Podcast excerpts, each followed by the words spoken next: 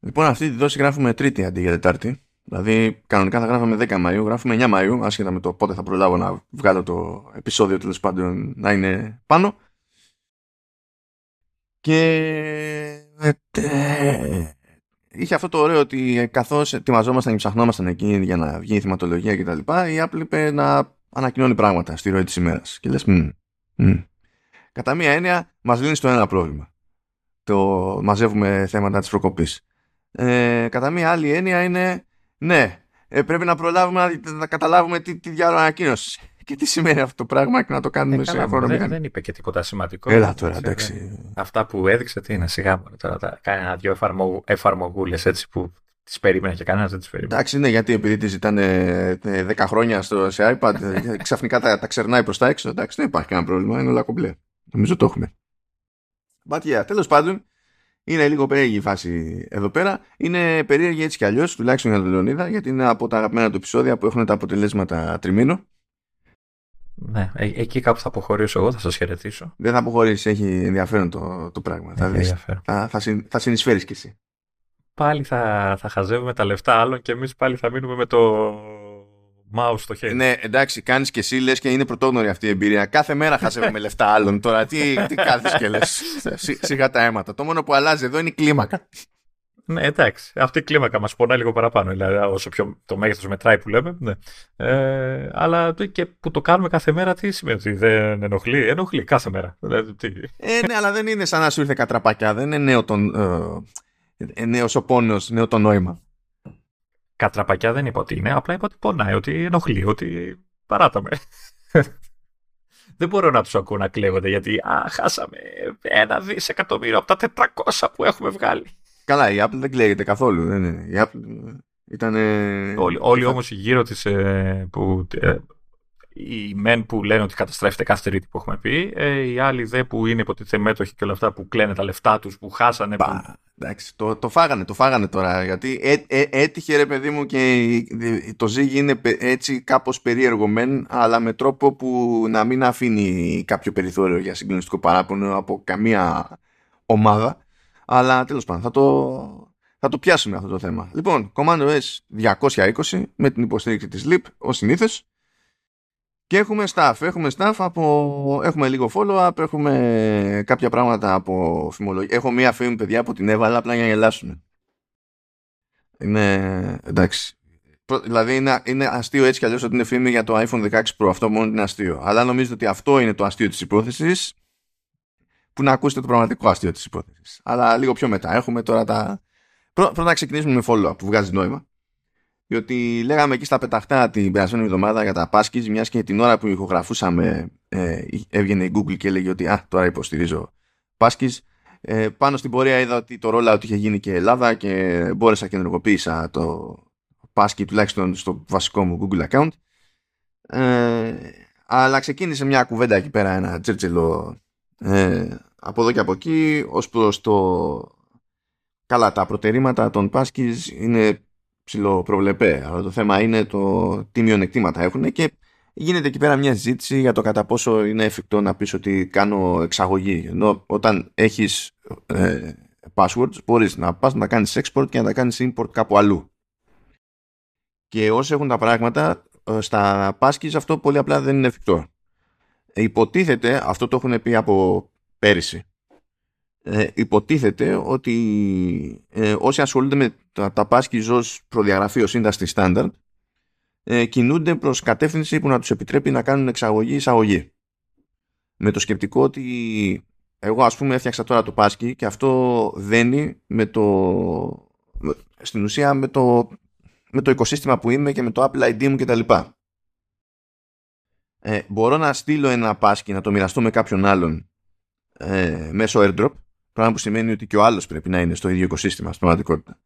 Αλλά δεν μπορώ να πω ότι εντάξει τα παίρνω κάπως και μετακομίζω. Και σίγουρα δεν μπορώ να πω ότι ανοίγω το keychain και κάνω ένα search και βρίσκω ποιο είναι το πάσκι ας πούμε και κάνω κάτι με αυτό. Είναι, δεν υπάρχει κάτι όπως είναι το password που το βλέπεις κάπου και μπορείς να το πάρεις ε, στην τελική να το σημειώσεις κάπου αλλού και να κάνεις ό,τι σου γουστάρει στην τελική. Τώρα αυτό δεν είναι ότι μου κάνει εντύπωση γιατί στην ουσία το password σε αυτές τις περιπτώσεις είναι το password της συσκευής σου στην πραγματικότητα και, το, και μέσω αυτού το Face ID, Touch ID δηλαδή μετατροπίζεται το, που, το τι θεωρείται password στην όλη διαδικασία. Αλλά όντως ε, είναι σημαντικό να μπορείς κάποια στιγμή και να πεις ότι τα παίρνω από εδώ και πηγαίνω από εκεί. Γιατί, γιατί αποφάσισα να αλλάξω οικοσύστημα. Γιατί because reasons δεν έχει σημασία ξέρω εγώ Τώρα το, το, το λίγο πιο φιλοσοφικό της υπόθεσης ε, άμα έχω password μπορώ στην τελική να το σημειώσω και σε ένα χαρτί και μπορώ να το κάνω κάτι ακόμη και αν δεν έχω συσκευή μαζί μου κτλ. Αυτό νομίζω ότι είναι πιο δύσκολο στην όλη υπόθεση. Δεν ξέρω ποιος έχει νόημα να κερδίσει σε νοοτροπία εκεί πέρα. Να, να σου πω την αλήθεια, δεν βιάζομαι να χωθώ. Δηλαδή θα περιμένω να να βρούνε ό,τι είναι να βρούνε, να, να λύσουν πραγματάκια, να, αυτά όλα που είπες, να, να δουν κάποιες λύσεις κτλ. Για να χωθώ, γιατί ε, ας πούμε, είπες τώρα η Google έβγαλε για το Google account και αυτά. Ε, δεν θα παίξω με το Google account, γιατί θέλοντας και εμείς είναι χωμένο σε τόσα πολλά πράγματα που έτσι και γίνει καμιά μπουρδα και δεν μπορώ να μπω και δεν μπορώ και να ζητήσω κάποια βοήθεια ή δεν ξέρω εγώ τι, ε, θα πονέσει πάρα πολύ. Ναι, αλλά για να το πάθεις αυτό το πράγμα πρέπει, πώς να σου πω, πρέπει να ε, ξαφνικά να πεθάνει ό,τι έχει σε hardware από Apple, ας πούμε. Ναι, να θυμίσω ότι έχω όλα μου τα, τα hardware είναι 800 χρονών, έτσι. Ναι, αλλά πρέπει να πάνε όλα μαζί, καταλάβεις, όλα μαζί. Ε, για, για σε μέρα μιλάς. σε, σε μέρα μιλάς. Αυτό είναι λίγο απίθανο. Εντάξει τώρα. Τέλος πάντων, θα περιμένω λίγο να σου πω την αλήθεια. Δεν θα, θα, θα, θα, περιμένω, θα παρακολουθώ και θα εννοείται ότι θέλω να χωθώ έτσι, ότι να, να ησυχάσω πια από το, τα password και αυτά, αλλά θα περιμένω, θα περιμένω. Ε, Πάντως, ε, εγώ άρχισα να το χρησιμοποιώ έτσι, δηλαδή το ενεργοποίησα την προηγούμενη φορά ε, και είδα ότι λειτουργεί και όταν πες ότι σε μια εφαρμογή τρίτου ρε παιδί μου στο iPhone και πατάς ένα link και ανοίγει τον browser αλλά δεν σε πετάει στο Safari κανονικά. Ξέρεις, είναι που ανοίγει μέσα στην εφαρμογή ένα instance του, του Safari, υποτίθεται, και φορτώνει τη σελίδα. Ε, και λειτουργεί και μέσα από εκεί το πάσκι. Και τουλάχιστον σε πρώτη φάση ε, φαίνεται να μου λειτουργεί λίγο πιο αξιόπιστα από ποια άποψη. Και με το password λειτουργούσε, δεν είναι αυτό το θέμα. Αλλά από session σε session, ας πούμε, ήταν πολύ πιθανό να μου έχει κάνει reset και να πρέπει να ξανακάνω login με το password. Σε τέτοιο σενάριο χρήσης λέμε τώρα έτσι που ανοίγω ένα link μέσα σε άλλη εφαρμογή και ξε... Ναι. σκάει ένα web view ως μια καρτέλα ξέρω εγώ ξέμπαρκη. Ενώ με το, με, με το passkey φαίνεται να του είναι πιο εύκολο να το θυμάται ότι είμαι logged in. Τώρα βέβαια ξέρω εγώ μπορεί αύριο μεθαύριο να αλλάξει γνώμη. Θα δούμε. Αλλά OK okay, τέλος πάντων από άποψη χρηστικότητα μέχρι στιγμής είμαι ε, ευχαριστημένος. Αλλά θα δούμε για το υπόλοιπο. Γιατί τουλάχιστον για το κομμάτι της ε, μιας κάποιας φορητότητας ε, συμφωνώ. Δηλαδή πρέπει αυτό το πράγμα να είναι εφικτό. Τώρα πότε θα είναι εφικτό και υπό ποιες συνθήκες δεν ξέρω. Αυτό από τη στιγμή που έχει να κάνει με industry standard είναι κάτι που πρέπει να παλευτεί ομαδικώ. Δεν, δεν πιστεύω ότι είναι κάτι που απλά θα φυτρώσει μια μέρα η Apple και θα πει. Ναι, γεια σας, ξέρω εγώ. Το έχουμε. Τέλος πάντων, αυτό έτσι λίγο σκεψούλες εκεί σαν follow-up περί Πάσκης. Τώρα από υπηρεσίες δεν έχουμε... Ε, ναι, πήγα να πω δεν έχουμε πολλά, αλλά τέλος πάντων. Ναι, είναι. Τέλος πάντων, από Apple TV Plus δεν έχουμε πολλά. Ε, άρχισες πάλι, έτσι. Ναι, ναι, ε, εντάξει. Από Apple TV Plus, από Apple TV Plus. Ε, το μόνο που έχουμε είναι ότι σε κάτι τέτοιο, ε, στα Irish Film and Television Awards ε, μάζεψε με φραβεία το Bad Sisters, το οποίο είναι τελείως τυχαίο γιατί είναι γεμάτο Ριλάνδος μέσα, οπότε εντάξει, χαίρομαι πολύ. Ε, και τι κέρδισε, κέρδισε Best Drama, ε, πήρε την κατηγορία Lead Actress με την Sharon Horgan και την κατηγορία, ε, σε drama τέλος πάντων και Supporting Actress σε drama με Anne-Marie Duff και Director σε drama δεν μπορώ να διαχειριστώ αυτό το μικρό όνομα, λυπάμαι, Walls είναι το επίθετο. Dear Διασκεφτείτε το DR, πώς λέμε DR τάδε, ξέρω εγώ, όταν ξεκινάμε έστω μια επιστολή, ένα γράμμα, ένα mail. Απλά τα ε, αμέσως επόμενα τέσσερα γράμματα που συνθέτουν το σύνολο του ονόματος είναι BHLA. Και επειδή είναι, δηλαδή, ούτως ή άλλως είναι κουλό αυτό, σαν αλληλουχία ε, χαρακτήρων, βάλε το ότι έχουμε να κάνουμε και με Ιρλανδούς. Είναι, είναι τώρα γιατί χειροπολίτω ότι είναι ε, Ιρλανδική η φάση και ξέρω εγώ το cast δεν πάει να πει ότι είναι όλοι Ιρλανδοί εκεί μέσα. Ε, έχω, πάντως, έχω μια πρόταση πάντως αν θες για πώς το λένε, πώς, πώς μπορώ να το προφέρουμε αυτό το πράγμα. Ναι και είναι, ναι, είναι, είναι Ιρλανδοί και, και εκείνοι οπότε ναι. Για πες. Ε, Dear Bihla. Κάτι τέτοια. Για, για, γι' αυτό τα Ιρλανδικά τα ουίσκι κάνουν τριπλή απόσταξη. Για να γλιτώσουν. για να γλιτώσουν. Λέω είναι τρελή αυτή.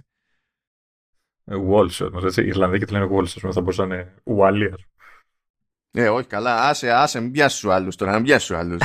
μην πιάσεις τους άλλους. Είναι άλλη παρανοϊκή εκεί πέρα με το, με το λατινικό το αλφάβητο. Είναι δηλαδή είδαν το λατινικό το αλφάβητο και σου λέει πώς πώς μπορούμε να σπάσουμε τα νεύρα όλων; Να το υιοθετήσουμε, αλλά με τρόπο που να θίγει τους πάντες. Δηλαδή δεν μπορώ να δεχτώ ότι οι τύποι έχουν το διπλό L το, το διαβάζουν σαν να είναι κάπα. Ε, γιατί όχι. Διπλό L. Δηλαδή κάνει τους Ισπανούς το διαβάζουν γάμα να είναι σαν τα αρκουδάκια της αγάπης. Και το ζήτα θήτα. Οι Ισπανοί. Υπό, υπό συνθήκη, ναι. Και τουλάχιστον οι Ισπανοί εδώ πέρα, δηλαδή στα ευρωπαϊκά Ισπανικά, ας το πούμε. Έτσι, τα original. Τα original. Γιατί ε, έχω πέσει σε, σε λέει, αν... λέει δεν, ξέρω τώρα, ελπίζω να ήταν πέντε χρονών αυτός ή αυτή που το έγραψε αυτό το πράγμα. Γιατί έτσι, έτσι μόνο σώζεται αυτό.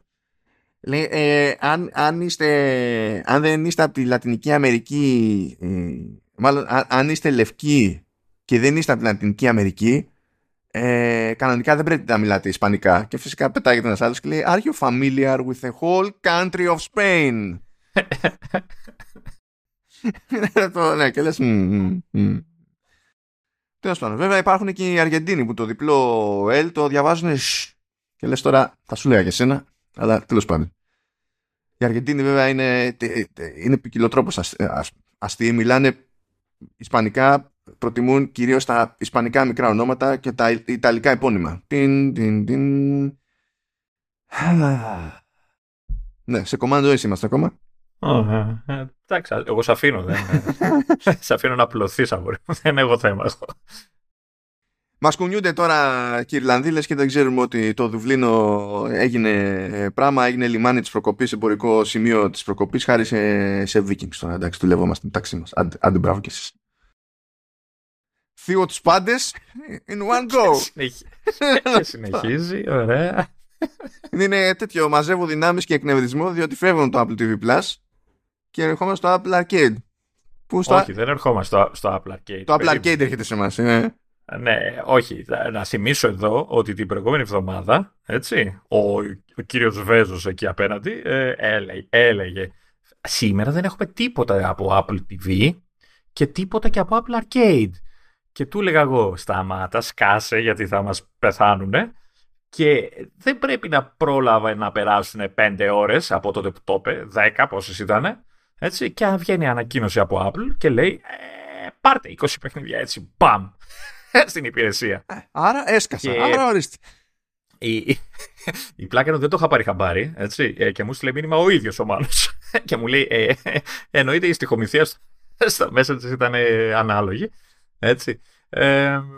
ναι, για, για μερικά λεπτά, δεν είχα πει ακόμα στο link που μου πέταξε ο Μάνος, ε, διάβαζα απλά τον τίτλο και έλεγε 20 ξέρεις, παιχνίδια ξέρεις, στο arcade και τα λοιπά και λέω δεν μπορεί να είναι όλα καινούριε παραγωγές. Σε παρακαλώ πολύ να είναι τα περισσότερα plus. Ευτυχώς είναι. Έτσι. Είναι 16 παιχνίδια, τα 4 είναι νέες παραγωγές. Βέβαια και τα 4 αυτά βγήκαν με τη μία. Έτσι. Οπότε περι... Ε, υπολογίζω ότι μέσα στον υπόλοιπο μήνα δεν θα έχει τίποτα. το είπε. Τώρα, φίλε, και σου είπα να μην το πεις αυτό, ρε. Θα το λέγαμε ψιθυριστά, ότι μάλλον δεν θα βγει άλλο, γιατί ετοιμάζονται για την WWDC και για να μην κουράζονται τώρα. Ε. Μάλλον δεν θα βγει. Ε, και τα 16 είναι πλάς τέλος πάντων. Τον, τον φάγαμε εκεί πέρα. Δεν έχουμε παράπονο. Θα το πάμε εμείς λαού λαού. Θα πουλήσουμε τρέλα γιατί δεν γίνεται ξαφνικά να τα φάμε, να τα καλύψουμε όλα εκεί.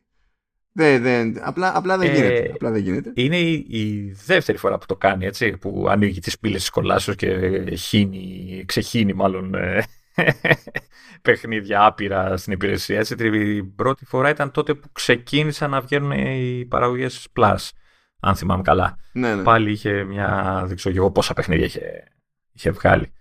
Ε, οπότε ε, το έχει ξανακάνει αυτό, δεν ήταν κάτι τέλειο. Απλά Ναι, το, κα- το κάνε πέρυσι όταν έκανε το pivot που ξέφυγε από υπηρεσία που έχει μόνο originals και άρχισε να βάζει και τα classics και τα app store grades που τα λέει και, και τέτοια. δεν ξέρω αν έχει νόημα να πούμε τα plus έτσι επιγραμματικά ποια είναι έτσι για το FYI ας πούμε έτσι, να, να ξέρει ο κόσμος πάνω κάτω τι, τι παίζει ή, ή πιστεύεις θα τα δούμε ένα-ένα και αυτά.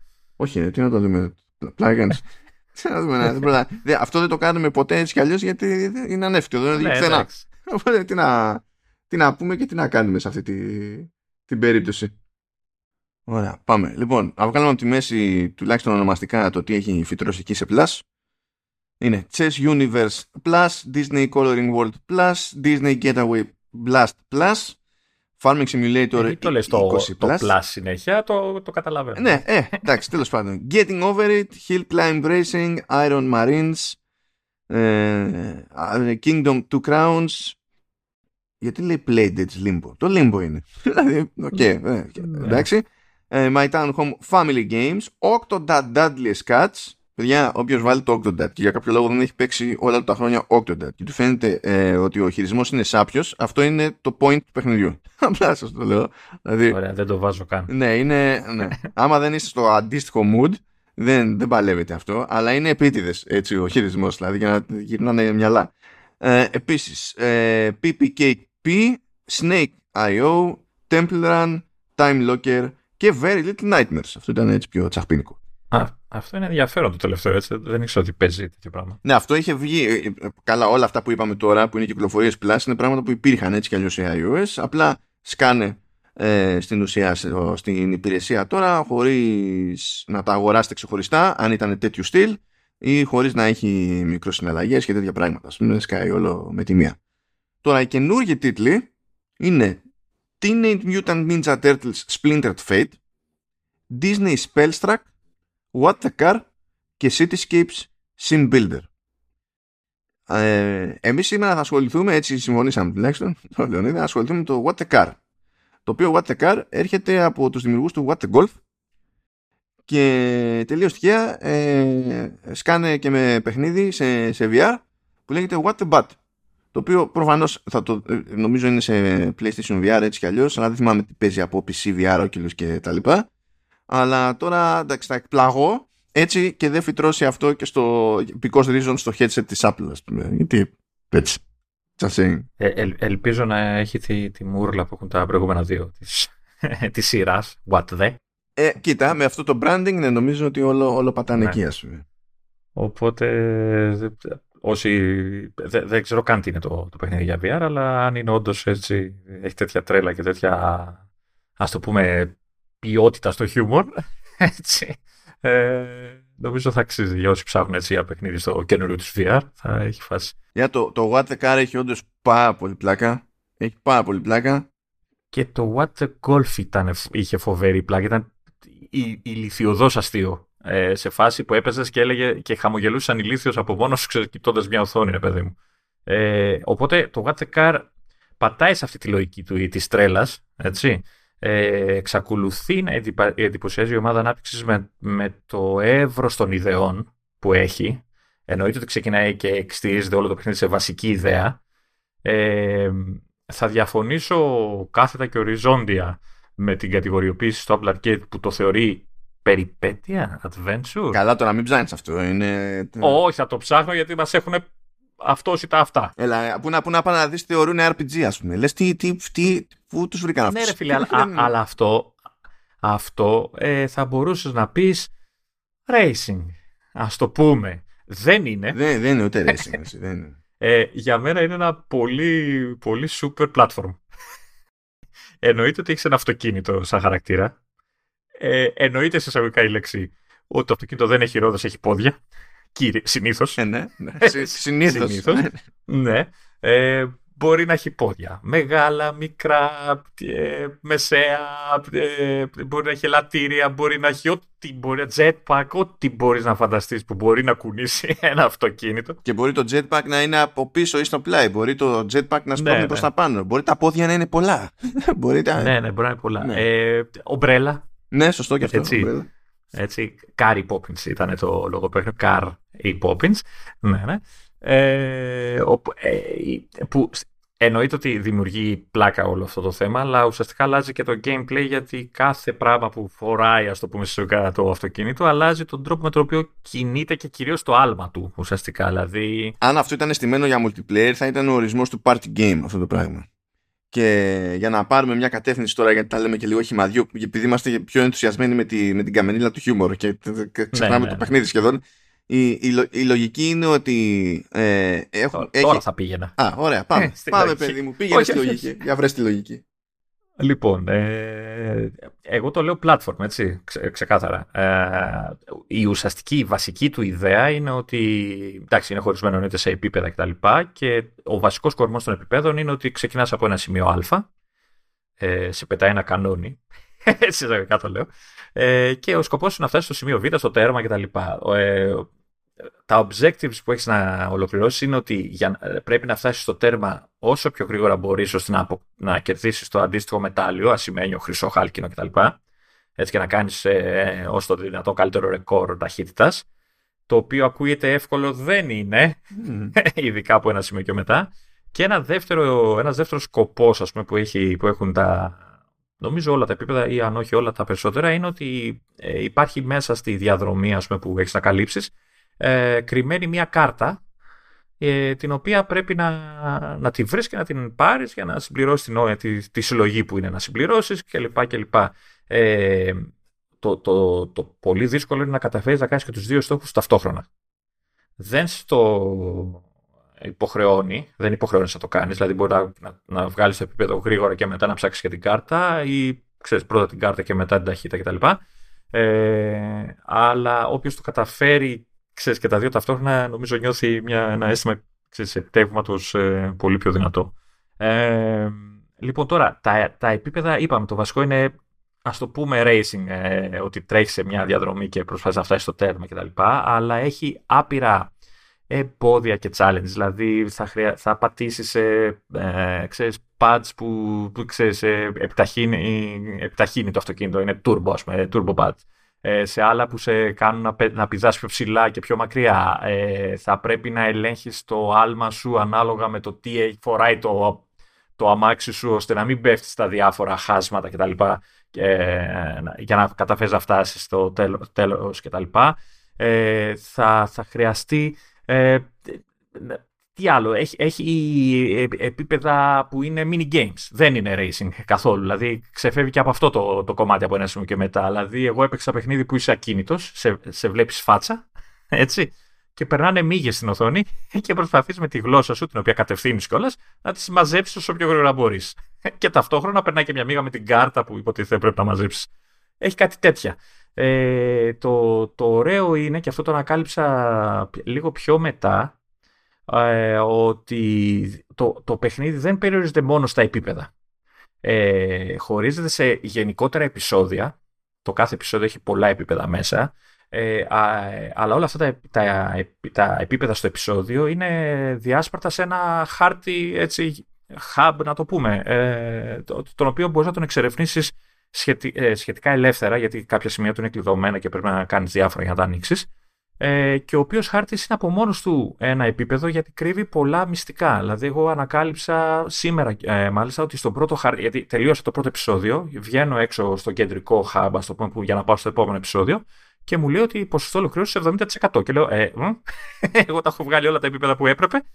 Ε, και ξαναμπήκα μέσα και ανακάλυψα ότι έχει μια ολόκληρο section, ε, όχι ένα, πρέπει να έχει και άλλα, ε, με έξτρα επίπεδα και έξτρα challenges και έξτρα διάφορα ε, τα οποία πρέπει να τα, να τα βγάλεις για να κάνεις το 100%. Και μάλιστα έχει και επίπεδα τα λεγόμενα skull levels, τα οποία είναι hard levels. Ε, αντιγράφουν το Halo. ε, και μάλιστα το παιχνίδι, ξέρεις, με το που εμφανίζεται, έχει, ξέρεις, όπως περπατάς, έχει επισημάσεις με σκελετούς, με νεκροκεφαλές και τέτοια. και σου πετάει ειδοποίηση, λέει, «Ε, ακολουθεί δύσκολο επίπεδο, μην πας. δεν χρειάζεται, μην πας. Όχι, μην πας, σου λέει, αποφύγε το, δεν κάνει. Ξέρεις, δεν χρειάζεται να είσαι εδώ. Ε, φύγε. και καλά ότι είναι πολύ δύσκολο και θα σου αυτόσει. Και όντως είναι δύσκολο. Ναι. Ε, οπότε έχει φάση γιατί έχει εξερεύνηση και εκτός των ε, βασικών επιπέδων. Ε, και χαζεύοντας και λίγο το, τη σελίδα του παιχνιδιού έτσι, με τα τρέιλερ και τα screenshot που έχει, ε, το εύρος των ιδεών που αποκαλύπτουν, γιατί δεν έχω καταφέρει να φτάσω πολύ μακριά ακόμα, ε, είναι πραγματικά εντυπωσιακό. Δηλαδή οι ιδέες που έχουν οι άνθρωποι είναι φοβε... πάρα πολλές και, φοβ... και ωραίες, έξυπνες, ρε παιδί μου, οι περισσότεροι. Ε, επειδή δεν είμαι σίγουρος πόσο έχει γίνει σαφές αυτό μέχρι στιγμής, ε, κάθε episode που είναι συλλογή από επίπεδα έχει δική του θεματική. Ας πούμε, το πρώτο επεισόδιο έχει θεματική τα άλματα. Το δεύτερο επεισόδιο έχει θεματική τα σπορ. Τώρα, μέσα σε κάθε επεισόδιο υπάρχουν και παραλλαγές γενικές. Δηλαδή, ακολουθείς μια διαδρομή και σου λέει ότι εδώ πέρα έχει μόνο jumps. Μόνο άλματα. Ακολουθείς την άλλη μεριά της διχάλας και έχει άλματα μαζί με κίνηση, τρέξιμο κτλ. Που είναι παραλλαγές στο γενικό το theme. Αυτό είναι ε, έτσι κι αλλιώς δηλαδή πηγαίνει, υπάρχει μια μαδοποίηση λογική. Αλλά αυτό που με κερδίζει και εκεί είναι που σκάει και το... Και αυτή είναι και η πηγή του χιουμοριστικού της υπόθεσης συνήθως. Για μένα αυτή είναι η πιο δυνατή στιγμή στο χιούμορ δηλαδή. Πέραν τις βλακίες που κάνεις μετά προσπαθείς να φτάσεις στο τέλος που αυτό εξαρτάται και από σένα είναι ότι όταν ξεκινάς το επίπεδο δεν ξέρεις από πριν με τι έχεις να κάνεις. Δηλαδή σκάσε εκεί πέρα στο κανόνι, πατάς εκεί για να σε πετάξει από το κανόνι και καθώς είσαι εν πτήση πριν προσγειωθείς στην αρχή του επίπεδου είναι που σου πετάει την ατάκα και συνειδητοποιείς με τι έχεις να κάνεις. Δηλαδή αν έχεις πολλά πόδια, αν έχεις μικρά πόδια, αν έχεις ε, μεγάλα πόδια, αν έχεις jetpack. Αυτό στο λέει το παιχνίδι εκείνη την ώρα.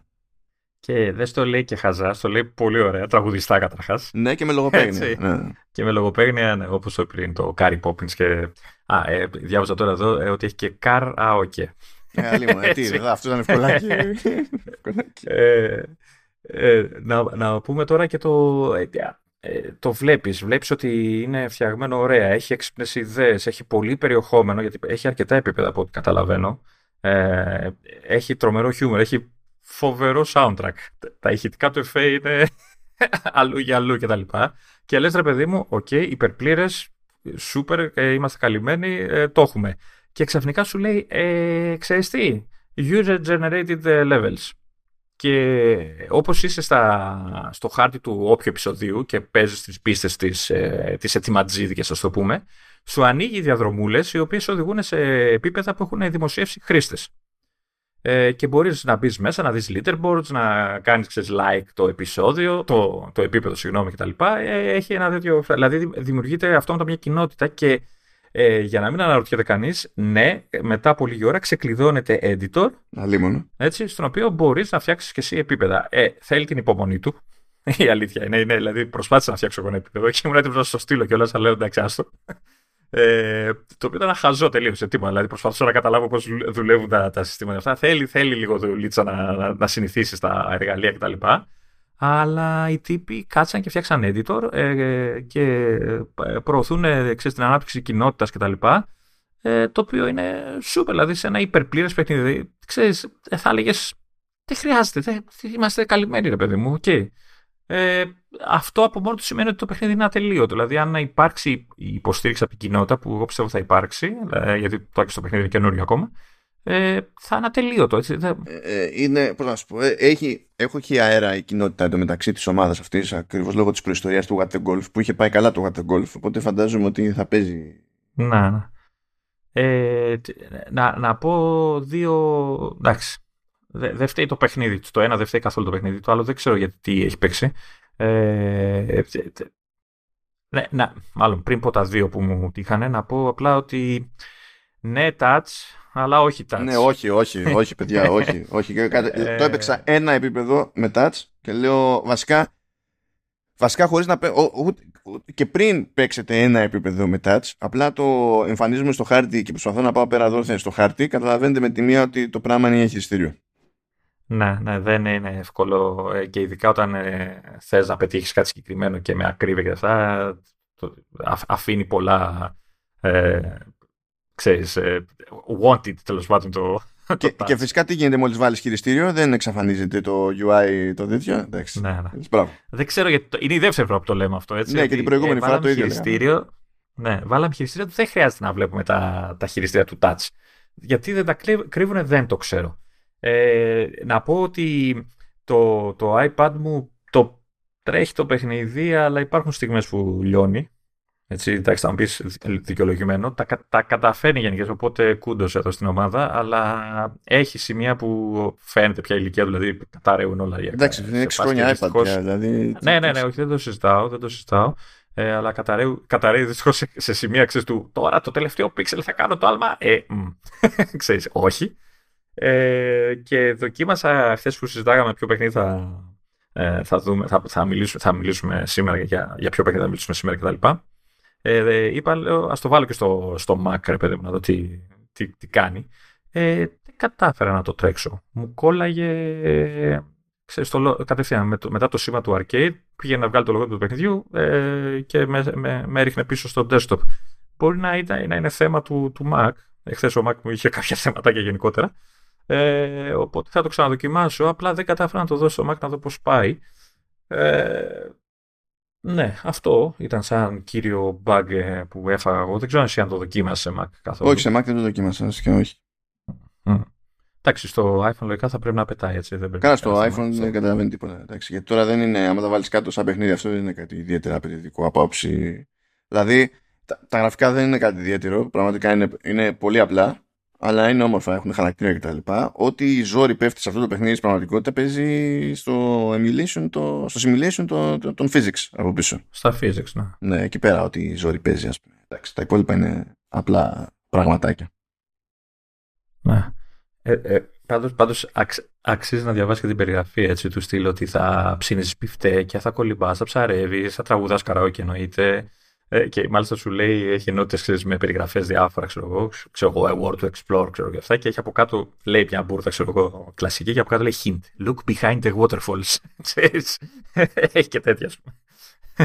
Τι να λέμε, εδώ ξεκινάς με το να είσαι αυτοκίνητο χωρίς ρόδες. Από αυτό και μόνο φτάνει, πιστεύω. Δηλαδή είναι... Όχι, ε, ε, ε, να συνεχίσω στην περιγραφή, αφού λέει, λέει, λέει διάφορα, λέει, έχει ένα disclaimer και από κάτω λέει spoiler. A spoiler is apparently a thing you can attach to the back, to the back of a car to make it look cool.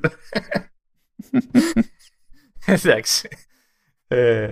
Όχι, νομίζω είχα καιρό να, έτσι, να ενθουσιαστώ με, με παιχνίδι. Ε, να κάνω και ένα spoiler πραγματικό. Ότι Πώς είναι δυνατόν να έχεις spoiler το... αυτό το παιχνίδι, ρε φίλε; Όχι αυτό το παιχνίδι. Ε, να κάνω spoiler για την επόμενη εβδομάδα, μάλλον που θα μιλήσουμε, ότι μου αρέσει και το επόμενο που θα πούμε για το Disney Spell Struck, πώς το διάλογο λέγεται. Α, δεν το είχαμε συμφωνήσει, αλλά δεν με νοιάζει η σειρά, θα το πάμε έτσι. Okay. Α, εντάξει, επειδή, τα, επειδή είναι, τα, είναι τα δύο που έχω πιάσει μαζί. Ε, εντάξει. Αυτό. Μπορούμε να δούμε αυτό όποιο θες, αλλά κάνω εγώ ένα μικρό spoiler ότι μου άρεσε. Δεν με νοιάζει. Έτσι κι αλλιώς στη σειρά θα τα πιάσουμε. Δεν αλλάζει κάτι συγκλονιστικό η, η, η, η σειρά η ίδια, οπότε πάμε με το κέφι σιγά. Εντάξει, εκεί που σίγουρα θα ψοφήσουμε θα είναι με το, με το SIM. Εκεί δεν σου υπόσχομαι ότι θα καταφέρω πολλά πράγματα, η αλήθεια είναι. Ε, εκεί πότε, πότε άρχισα να ανησυχώ με την πάρτι μου, έτσι, όχι τώρα για το τι εσύ το παιχνίδι. Μιλάμε τώρα για το, για το Cityscapes Sim Builder ε, εκεί που άρχισα να ανησυχώ για την πάρτι μου είναι ότι οι συντελεστές αυτού του παιχνιδιού είναι πρώην της Maxis και του Sims του Legit. Οπότε δεν είναι ε, το πήραμε χαλάρα. ναι, ναι, Έχω την ότι το City σκέψη υπάρχει και σε κονσόλες. Δεν, δεν ξέρω αν είναι το ίδιο ή κάποια παραλλαγή του. Ε, ή όχι, κάνω λάθος, το μπερδεύω με κάποιο άλλο Scapes. Και γιατί και εγώ τώρα δεν θυμάμαι αν το μπερδεύω με κάτι, με κάτι άλλο. Γιατί ένα μεγάλο, υπάρχει ένα μεγάλο ε, που είναι της Paradox και αυτό είναι άλλο, άλλο καπέλο. Ε, αλλά... Ε, ε, εμένα ο φόβος μου είναι ότι δεν νομίζω θα καταφέρει να το παίξει. Δηλαδή, αν είναι τόσο βαρύ το σκέφτομαι, δεν νομίζω να μπορούσε να το, να το παίξω στο iPad και δεν ξέρω αν θα τα καταφέρει και ο Back με, το, με τη σάπια Intel ε, GPU που έχει πάνω ε, αν είναι τόσο βαρύ όσο, όσο πιστεύω. Τώρα θα δείξει. Το, είναι καινούριο ο τίτλος. όμως... Καλά χελονιτζάκια, εντάξει. Θα πρέπει να παίξουμε κόπ, δεν ξέρω τι θα κάνεις. Και να τραγουδάμε το, το theme. Τραγουδάμε το, το, το παλιό, το ορθόδοξο, έτσι. Όποιο θες. εντάξει, εντάξει. Εν τω μεταξύ μου αρέσει που είναι και τέτοιο. Είναι και, είναι και 3D αυτό. Αλλά ούτε, ούτε αυτό θα, θα λιώσει. Θα Ενώ το πιο πρόσφατο που είχε βγει, ρε παιδί μου, που και εκεί μπορούσε να παίξει κόπ και τέτοια, ήταν 2D. Που ήταν το Straighters Revenge, ρε παιδί μου. Όχι, ε, τώρα σκέφτομαι μήπως ε, κοπανίσω το γιο μου και του πάρω το iPad για μερικές μέρες. Ναι, εντάξει. Εγώ τα έχω προτείνει αυτά στο παρελθόν, αλλά εσύ δεν άκουσες. για, να μην, για να μην πω το iPhone που δεν μπορώ να το πάρω γιατί είναι κολλημένο στο χέρι του. Καλά, αυτό πιο δύσκολο με το τηλέφωνο. Ναι, είναι, όσο να πεις είναι πιο δύσκολο. Λοιπόν, να αφήσουμε το Apple Arcade και να πάμε σε μια εφαρμογή γιατί κάτι σκέψη έχει να μοιραστεί εδώ πέρα ο, ο Λεωνίδας. Εν μεταξύ αυτή, αυτή την εφαρμογή είναι ξεχάσει. Ε, ε, κυρίως γι' αυτό το έβαλα. Ε, δεν έχω να πω δεν έχω σκέψεις. Ε, ήταν, μου ήρθε newsletter. Ε, ξέρεις, και ήταν μάλιστα από την παλιά εταιρεία του είσαι εφαρμογής, ε, από τη RealMac. Ε, ε, μιλάμε για το Clear to Do's. Ε, to Do's εννοώ όχι to Do's του, του μπάνιου. Έτσι. Έτσι το, ναι, τη λίστα κρεμωτήτων τέλος πάντων. Βρήκα, βρήκαμε τίτλο. ε, το, το Clear ε, νομίζω, αν δεν κάνω τραγικό λάθος, πρέπει να είναι η πρώτη ή μία από τις πρώτες εφαρμογές που αγόρασα στο τότε μου iPhone, γιατί παρόλο που δεν είχα ιδιαίτερη χρησιμότητα, δεν έλειωνα να φτιάξω λίστες με κρεμότητες ή δεν ξέρω τι άλλο φτιάξα από την εφαρμογή κτλ. Ε, είχα λιώσει τότε, γιατί δεν είναι και εποχή βέβαια, ε, με το UI της, με, το, με τα gestures που εισήγαγε ως ε, τρόπο χειρισμού της εφαρμογής, τα οποία τα τότε ήταν τρελή καινοτομία, ρε παιδί μου. Δηλαδή, έκανες αριστερά, έκανες δεξιά, έκανες με δύο δάχτυλα, πρόσθετες έτσι καινούρια uh, items στη λίστα σου και τέτοια. Και ήταν και τελείως απλό το look της. Ήταν πολύ όμορφες οι ιδέες που είχε, δηλαδή, έφτιαχνε μια λίστα και κάθε item είχε ένα χρώμα.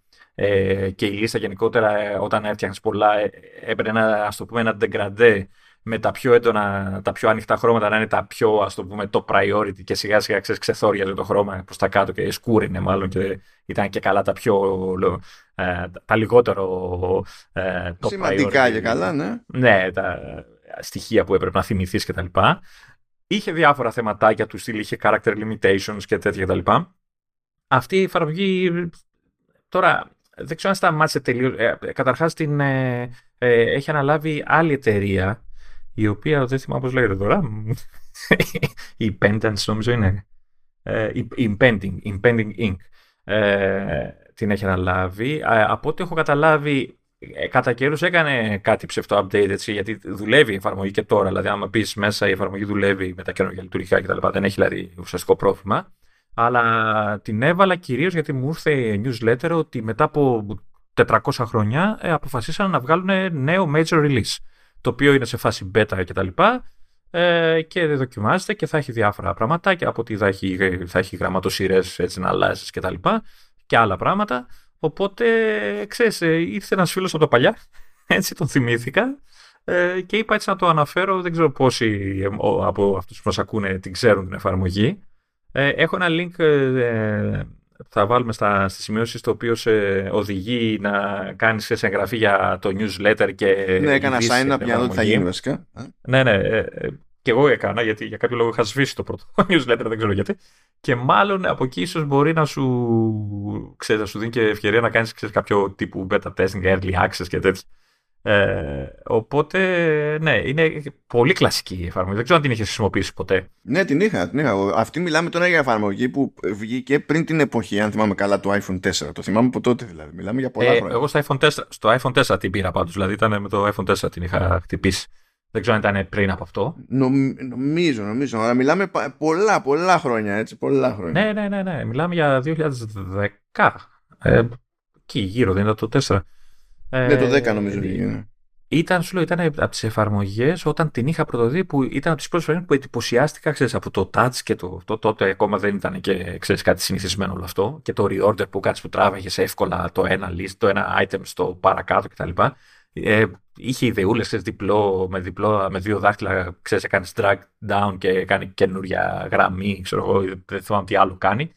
Ε, ήταν, ήταν, ήταν πολύ ωραία ε, η αίσθηση που σου δίνει τότε και την έβαλα επίτηδες προχθές που το ανεμίχθη το newsletter και ακόμα εξακολουθεί να είναι πολύ ωραία η αίσθηση. Δεν ξέρω τι πώς το έχουν καταφέρει μετά από τόσα χρόνια.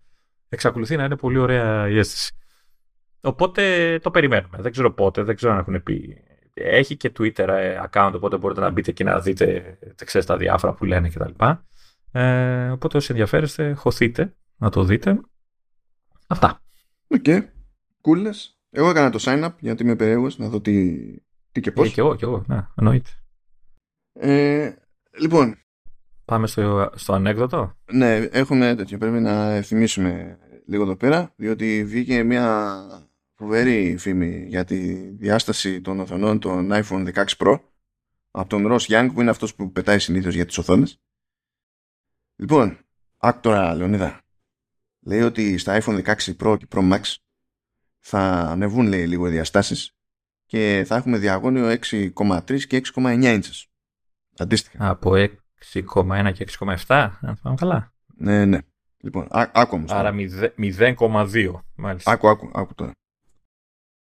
Είπε ο Ρος Γιάνγκ ότι αυτά τα νούμερα προκύπτουν με στρογγυλοποίηση προς τα πάνω.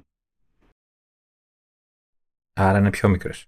Είναι λίγο πιο μικρές. Και, άκου τώρα αυτό, άκου τώρα αυτό, έχει τέτοιο κανονίσει ομιλία σε ένα συνέδριο που λέγεται Display Week στις 23 Μαΐου στο Los Angeles. Εκεί λέει θα αποκαλύψει τις ακριβείς, την ακριβή διαγώνιο με ακρίβεια δύο δεκαδικών. Εδώ πού έχουμε φτάσει; Ε, 6-2-85 ξέρω εγώ κάπως έτσι.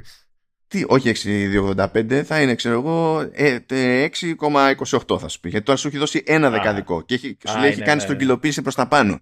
Και, και αυτό υποτίθεται ότι είναι το tease. Παιδιά, συντονιστείτε όταν έρθει η ώρα, γιατί θα δώσω ακρίβεια δύο δεκαδικών. Και λέω, παιδιά, είπαμε, είπαμε. Πουλάνε οι φήμες για iPhone, αλλά να, να πω εδώ ότι, ότι δεν έχει διαφορά. Και 6,3 ακριβώς να ήταν με 6,28. Ε, δεν υπάρχει κάποιο. Εδώ, εδώ δεν ξέρω αν θα καταλάβει ο άλλος τη μεγάλη διαφορά. Δηλαδή από 6,1 σε 6,3. Άντε πες. Δεν μπορεί και να το καταλάβει, ας πούμε. Ε, ειδικά με το δει δίπλα στο παλιό. Αλλά γενικά ουσιαστική διαφορά δεν θα έχουν οι οθόνες. Εκτός αν είναι micro LED. Ναι. Ναι, και δεν, δεν έχουμε, έχουμε ξεφύγει, έχουμε ξεφύγει τελείως. πραγματικά, ε, ε, αυτό που σου λέγαμε παλιότερα σε προηγούμενο επεισόδιο, ότι μάλλον δεν έχουν τι να πούνε. Έτσι, και λέ, ό,τι βρούνε από λεπτομέρεια το, το σκάρε για να πούνε ότι έχουμε φήμε για το, το iPhone. Αυτό ούτως ή άλλως. Έτσι. Αλλά ο τύπος αυτός προηγουμένως, παιδί μου, έλεγε, θα πεταγόταν και θα έλεγε ότι οι διαστάσεις που έχω ακούσει είναι αυτές. Τώρα σου λέει πώς μπορούμε να βγάλουμε από τη μήγα ξύγκη; Και είναι, έχουμε ακρίβεια ενός δεκαδικού. Άμα θέλετε ακρίβεια δύο δεκαδικών, θα πρέπει να με ακολουθήσετε. Και λες, ρε φίλε. Δεν πρόκειται να σε ακολουθήσω. Η αλήθεια είναι για δύο δεκαδικά. Δηλαδή, κουράσω, ας πούμε. Όπως έκανε τώρα και ο Γκέρμαν, άνοιξε τέτοιο. Άνοιξε Discord. Πρόσεξε να δεις τώρα. Κάνει ρεπορτάζ για τον Bloomberg. Έχει το newsletter του Bloomberg για την Apple. Σκάει κάθε Κυριακή. Αλλά άμα πληρώνεις ε, έχει τέτοιο, έχει Q&A στο τέλος που απαντάει σε ερωτήσεις και σου έρχεται το newsletter νωρίτερα αλλά κατά τα άλλα είναι το ίδιο ας πούμε και άνοιξε και Discord server όπου μπαίνεις είτε πληρώνεις είτε δεν πληρώνεις το newsletter ή υποτίθεται ότι συνδέεται με το newsletter όμως αυτή η φάση και άρχισε να, ε, και καλά να αποκαλύπτει πράγματα εκεί. Δηλαδή ακόμα και απλώς χρήστης να είσαι και να ξέρεις ποιον έχει νόημα ξέρω εγώ να παρακολουθείς συνήθως. Και εκεί ακόμη παίζει gamification φίλε. και εκεί παίζει gamification. Δηλαδή αυτά τα βλέπω και, και, και, και με κουράζουν ας πούμε. και με κουράζουν εντάξει.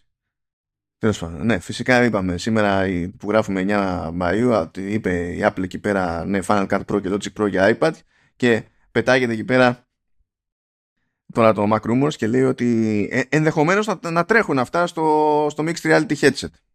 Εντάξει, πώς είναι. Και το είπε ο Γκέρμαν πάλι κάπου σε ένα tweet. Γιατί φυσικά πρέπει να παρακολουθούμε για αυτές τις μπάντες. Σε λίγο θα πρέπει να τον ακολουθούμε και όταν βγαίνει έξω να αγοράσει γάλα. Για να δούμε αν θα πει κάτι εκεί πέρα στο, στο γαλατά, ας πούμε. Ή αντίστοιχα, επειδή θα, θα, θα τα πιάσουμε μετά, αλλά στα οικονομικά ξέρω εγώ ότι η Apple είχε πτώσει ο τζίρος του, του Mac. Βγήκε τώρα τέτοιο άλλο, άλλη δημοσίευση στο, στο Mac Rumors λέει ότι ε, οι, οι πτώσεις της πωλήσεις του, του Mac ε, ανησυχούν τους προμηθευτές ε, OLED panels.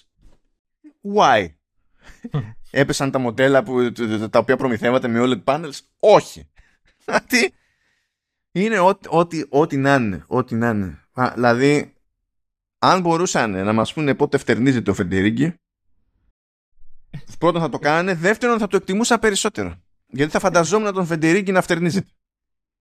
Ε, άμα σου λέγανε πότε χτενίζεται. Καλά τώρα. Αυτό, είναι, αυτό θέλει συντήρηση, δηλαδή δεν θέλει και πολύ φαντασία. Ε, δηλαδή θα, έγραφε, θα έκανε τρεις φορές, ε, θα είχε είδηση το Mac κάθε μέρα. Δηλαδή δεν, δεν είναι. Άντε, άντε να πεις, μέχρι να μας πει αν χρησιμοποιεί LAC και ποια είναι. και να έχει μια χρησιμότητα θεωρητική. Αλλά ναι, έχουμε, έχουμε ξεφύγει, είναι πλέον σε φάση παράνοιας η, η κατάσταση. Δεν το θυμάμαι άλλη χρονιά να φτάνει τέτοιο level όσο πάει και χειροτερεύει η φάση. Ε, τέλος πάντων, τι άλλο έχουμε εδώ πέρα. Ε, λοιπόν, ε, είπε η Apple ότι ε, την άλλη εβδομάδα έρχεται κανονικά το 16.5 iOS και iPadOS κτλ. Και, και ήταν σε μια σούμα γιατί υποτίθεται ότι με το 16.5 έρχεται το καινούριο Pride Wallpaper για να είναι έτοιμη για τον Ιούνιο. Ε, και έτσι κι αλλιώς ανακοίνωσε και, και νέο Watchface επίσης για το WatchOS αλλά και νέο λουράκι ε, που κάνει κάθε χρόνο τέτοια εποχή δηλαδή έχει κάποιο καινούριο σχέδιο για, για Pride. Και στο 16.5 οι άλλες συγκλονιστικές εξελίξεις που πραγματικά είναι λίγες είναι στην εφαρμογή Apple News ότι υπάρχει άλλο, άλλη καρτέλα για sports. Εντάξει μπράβο και ότι μπορείς να ξεκινήσεις screen recordings με εντολή, φωνητική εντολή στη Siri αυτό δεν είναι υποτίθεται ότι έρχεται κάτι άλλο συγκλονιστικό στο 16.5 με εξαίρεση βέβαια την υποστήριξη για Final Cut Pro και το Logic Pro που είναι άλλο, άλλο πανηγύρι εκεί πέρα. Αλλά ναι, να, κάνω, να κάνω ένα μικρό σχόλιο για το λουράκι που βλέπω εδώ. Το, πέρα ότι μου αρέσει και το Watch Face, όπως πάντα μου αρέσουν τα... Ας πούμε, Μαρτίνα μου, να μου αρέσουν αυτή τη φορά τα wallpapers, αλλά δεν με ενθουσιάζει το λουράκι. Το, για το λουράκι ήθελα να σου πω ότι ε, μ' αρέσει γιατί έτσι όπως το βλέπεις νομίζω ότι το, το ρολόι φοράει πιτζάμες. φοράει πιτζάμες. Ε, μα έτσι μου θυμίζει πιτζάμα. Τα wallpapers είναι όντως όμορφα και, και για iPhone και, για, και, το, και το watch face, ας το πούμε. Και νομίζω ότι μπορεί να τα κατεβάσεις από τώρα ή πρέπει να περιμένουμε Πρέπει να ε, περιμένεις το 16.5 ή είναι ήδη διαθέσιμο. Αυτό δεν είναι. Όχι, πάνε πακέτο με το. Πάνε πακέτο. Ναι, ναι. Okay. Με το 16.5 και τα λοιπά. Και το όποιο δεν θυμάμαι, WatchOS, κάτι, whatever something που θα σκάσει εκεί πέρα. Ε, οπότε αυτά από τέλος πάντων τα μικρά updates που έρχονται την ερχόμενη εβδομάδα. Αλλά έχουμε λίγο ακόμα εκεί κάτι ψηλά για Apple Watch. Διότι μια, μια χρήσιμη, ορίστε εδώ είναι μια, μια, μια φήμη που απλά ελπίζουμε όλοι να ισχύει. Λέει ότι θα έχουμε ουσιαστική αναβάθμιση στο επεξεργαστή της σειράς S για, για, για Apple Watch φέτος, αντί να είναι βάζουμε ένα άλλο νούμερο προσποιούμαστε ότι άλλαξε κάτι και ότι αυτή τη φορά στην ουσία θα αλλάξει τη, τη τεχνική βάση και θα βασίζεται στο, στο α15 άρα λογικά θα αλλάξει και process ε, θα αλλάξει και απόδοση θα αλλάξει κατανάλωση θα αλλάξει, θα αλλάξει πράγματα τέλος πάντων θα μπορούσαμε να φανταστούμε ότι αν γίνει αυτή η αλλαγή θα γίνει γιατί θέλει να υποστηρίξει και νέα features να δούμε κάποια από τα health που ε, φαντάζονται χρόνια τώρα ότι θα σκάσουν μύτη ε, και ξέρεις, χρειά, ίσως να χρειάζεται λίγο καλύτερο επεξεργαστή για να τα υποστηρίζει. Κοίτα, δεν νομίζω ότι αυτό είναι ιδιαίτερο ζήτημα. Νομίζω ότι γιατί εκείνα μπλέκουν πάρα πολύ και με, και με hardware, με αισθητήρες. Τώρα και το αν είναι έτοιμα αυτά τα πράγματα, γιατί έχουμε πει διάφορα κατά καιρούς, αυτό δεν σημαίνει αυτόματα ότι είναι σε ετοιμότητα κτλ. Αλλά ε, το να γίνει μια προσπάθεια ακόμη για να κερδίσει αυτονομία, ακόμα και αν είναι μόνο αυτό δηλαδή, είναι, είναι κέρδος. Ειδικά σε αυτή την κατηγορία. Επίσης, αν το ζήτημα είναι να ε, γίνονται περισσότερα πράγματα πάνω στο ρολόι, και το συνδέσει με αυτά που ακούγονται για τη στροφή σε, σε widgets και ε, ελπίζουμε μια θέληση αυτά τα widgets να φροντίζουν να είναι πιο γρήγορα up to date σε αντίθεση με τα αντίστοιχα ξέρω που βλέπουμε σε iOS, iPadOS κτλ. που καμιά φορά είναι στο σήμα τους. Είναι... Πάμε χαλαρά ξέρω εγώ. Και θέλει κάπως αυτό να το συνδυάσει και να είναι σβέλτο και να μην ε, ε, διαλύεται η αυτονομία κτλ. Βγάζει νόημα χωρίς να πούμε ότι ξέρεις έρχονται και κουμπώνουν και άλλα εξτραδάκια πάνω του ας το πούμε έτσι. Αλλά θα, θα δείξει ως προς αυτό. Αλλά τέλος πάντων καιρός είναι γιατί είναι σχεδόν τρία χρόνια ας πούμε, που είναι το ίδιο chipset πάνω στην ουσία. Έχει, έχει αργήσει να το κάνει. Και, και μου κάνει εντύπωση γιατί και μόνο για την κατανάλωση θα μπορούσε να, ξέρεις, να κάνει μια προσπάθεια κάθε χρόνο να, να, ξέρεις, να αλλάζει το chipset και να αυξάνει την κατανάλωση. Να αυξάνει την αυτονομία, όχι να αυξάνει την κατανάλωση. Τι. Ναι. Βάζουμε κάποια σημεία. Την αυτονομία, ναι. But yeah, ναι. Εντάξει.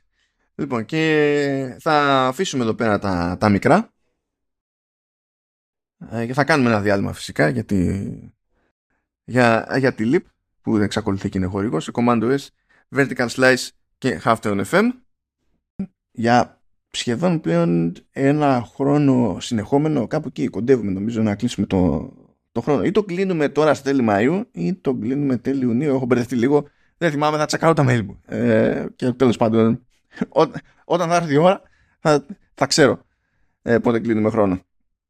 Είναι το, ε, είναι το Creative Studio που πιάνει όλη την αλυσίδα τεχνικών δυνατοτήτων και εξειδικεύσεων διότι ξέρουν πλέον ότι κάθε μοντέρνα προσπάθεια είναι σύνθετη και απαιτεί πράγματα που μέχρι πρώτη ήταν ξέχωρα συνήθως μεταξύ τους άρα θα μπλέξει με game engines. Μπορεί να μην φτιάχνει video games, αλλά θα μπλέξει με game engines. Διότι είμαστε στην εποχή που μπλέκουμε με game engines για να γυριστούν σειρές ε, και ταινίες. Μπλέκουμε με game engines για να φτιάξουμε μια παρουσίαση σε metaverse. Μπλέκουμε με game engines τέλος πάντων για να κάνουμε ένα μάτσο πράγματα δεν είναι καθόλου περίεργο πλέον ούτως ή άλλως. Κουβαλάνε, ε, κουβαλάνε και μια άλλα gamer εκεί πέρα. Έχουμε πει χιλιάδες φορές ότι είναι nerdless legit. Ε, αυτό το έχω πει εντωμεταξύ ένα μάτσο φορές και τα έχει ακούσει ένα μάτσο φορές και ο Βασίλης ο Γεωργακόπουλος. Και έτυχε να δει φωτογραφίες από το εσωτερικό των γραφείων της ΛΥΠ και μου λέει ρε εσύ αυτοί όντως είναι λέει τελείως έχουν όλο εγώ στα έλεγα αλλά δεν ακούτε γενικά δεν Νομίζετε ότι υπερβάλλουμε εδώ πέρα. Είναι... Πες ποιος είναι και ο άνθρωπος, δεν τον ξέρουν όλοι. Ο Βασίλης είναι. Ο... Το... Επειδή τον έχω αναφέρει 500 φορές δεν θυμάμαι πλέον. Ναι, ο Βασίλης ο Γιακόπουλος. Ναι, αλλά έχουμε χιλιάδες νέους ακροατές. Ε, ε, ε. ε χιλιάδες, εντάξει, μην το παρακάνουμε. ε, ότι έχουμε χιλιάδες στο σύνολο, ναι, αλλά χιλιάδες νέους από τη μια στιγμή στην άλλη, όχι, δεν έχουμε χιλιάδες νέους. Γιατί, και εγώ νέος, δεν είμαι. Το άλλο νέος, το άλλο νέος είναι. το άλλο δεν είναι για σένα αυτή η συζήτηση. ναι, ναι. Ε, ο Βασίλης Οριακόπουλος είναι ε, ε, ε, φίλος πάρα πολλά χρόνια, ε, παλιός μου συμμαθητής, αλλά ε, μεταξύ άλλων είναι και ο τύπος που έχει κανονίσει όλα τα λογότυπα του Χαυτόν FM, μεταξύ των οποίων και το λογότυπο των το, το, το, μονόκερων. Αλλά αυτή είναι άλλη συζήτηση, η μονόκερη. Μην το μπλέξουμε τώρα με τη, με τη ΛΥΠ. Σημασία έχει ότι στη ΛΥΠ είναι ένα μάτσο νέρντιλες, περνάνε ωραία, ακόμα και, και στη δουλειά. Θέλω να θυμίσω έτσι, ότι από τα company perks όχι μια και δυο, αλλά εφόσον όταν ε, είναι εφικτό, ε, ε, μόνο όταν είναι εφικτό, γιατί δεν το κάνουν οι ίδιοι, αλλά από τα company perks ε, ε, έχουμε, δηλαδή, μεταξύ αυτών είναι το πάμε όλοι Maiden. Για να, για να καταλάβει. Τυχαία το είπες αυτό το. Ε, τι τυχαία το. Επειδή το έχουν κάνει ξανά και ξανά. Δηλαδή, χρονιές που έχουν σκάσει Maiden, ας πούμε, ε, ξαφνικά προέκυψε company perk ότι φυσικά θα πάμε όλοι Maiden. δηλαδή, αυτό είναι το level. Το, το σωστό, το ωραίο, το, το, το, μεστό. Και με αυτή την οτροπία φυσικά. Μισό.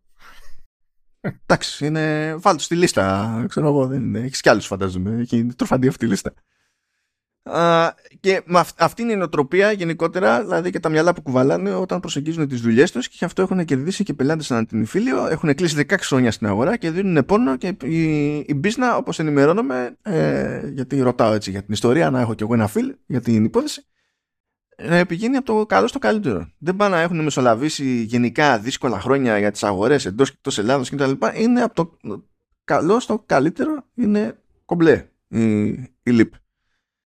Και φυσικό είναι να είναι κομπλέ, διότι παιδιά, αν πετύχει το κλίμα στη δουλειά, παίρνουν βόρα όλα.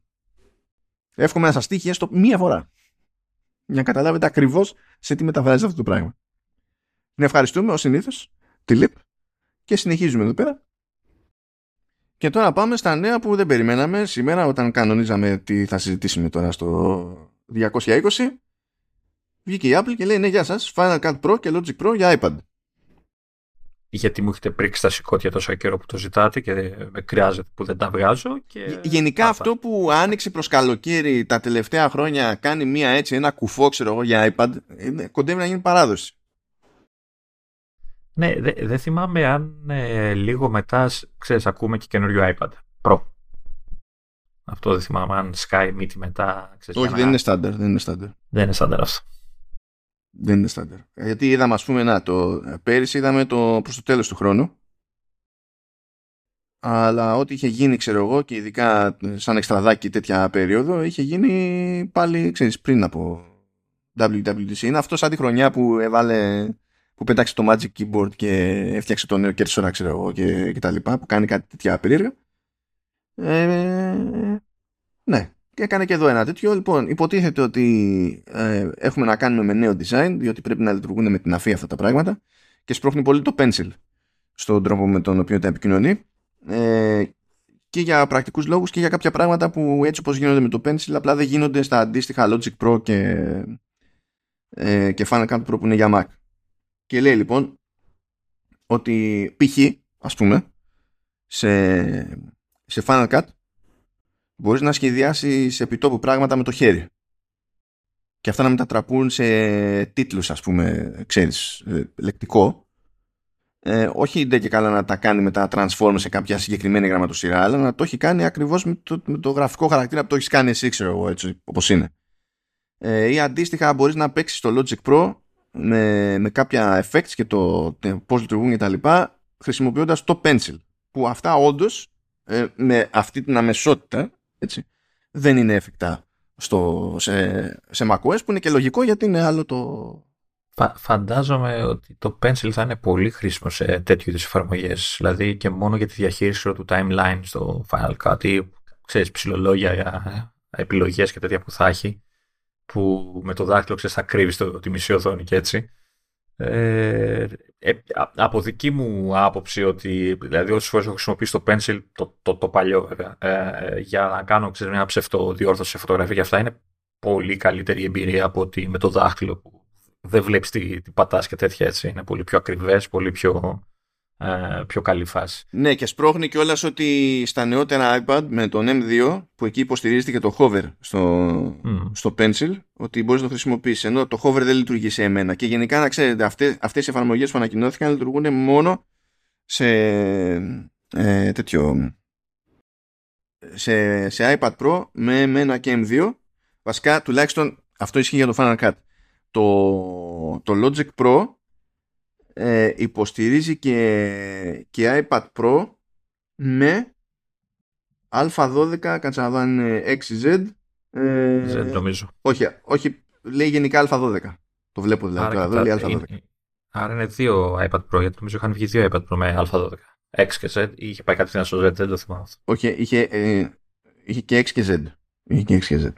Αλλά λέει α12. Final Cut Pro λοιπόν θέλει M1 και πάνω και Logic Pro θέλει α12 και πάνω.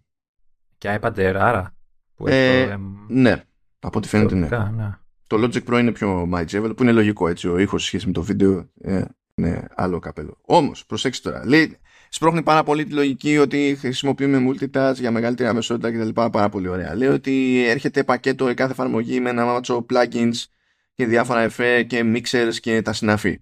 Τονίζει πάρα πολύ το ότι μπορεί οποιοδήποτε project να γίνει export ε, από και προ, ε, προς άλλες εφαρμογές ίδιας της Apple για παρόμοιες δουλειές. Δηλαδή, πώς λέει συνήθως ότι μπορείς να κάνεις export από iMovie ε, για iOS και να το δουλέψεις σε iMovie για Mac ή iMovie για, από iMovie για Mac, για iMovie, για iOS και μπορείς να το δουλέψεις σε Final Cut το ίδιο ισχύει και εδώ σε αυτές τις περιπτώσεις και στο Final Cut Pro και στο Logic Pro ότι μπορείς να κάνεις export προς iMovie προς Final Cut στη μία περίπτωση και αντίστοιχα προς GarageBand και Logic για Mac στην άλλη περίπτωση και παίζει και το ανάποδο υποτίθεται ότι μπορείς να κάνεις μπρος πίσω ρε παιδί μου για να τα δουλέψεις. Αλλά θέλει export δεν είναι ότι έχεις πετάξει κάπου ένα αρχείο και ξαφνικά κάνει sync, ξέρεις, και, και τέτοια. Και το βλέπουν όλα. Ναι. Υπάρχει μια κάποια διαφορά δηλαδή στο formatting, ακόμη και όταν πηγαίνεις από Logic σε Logic και από, και από Final Cut σε Final Cut.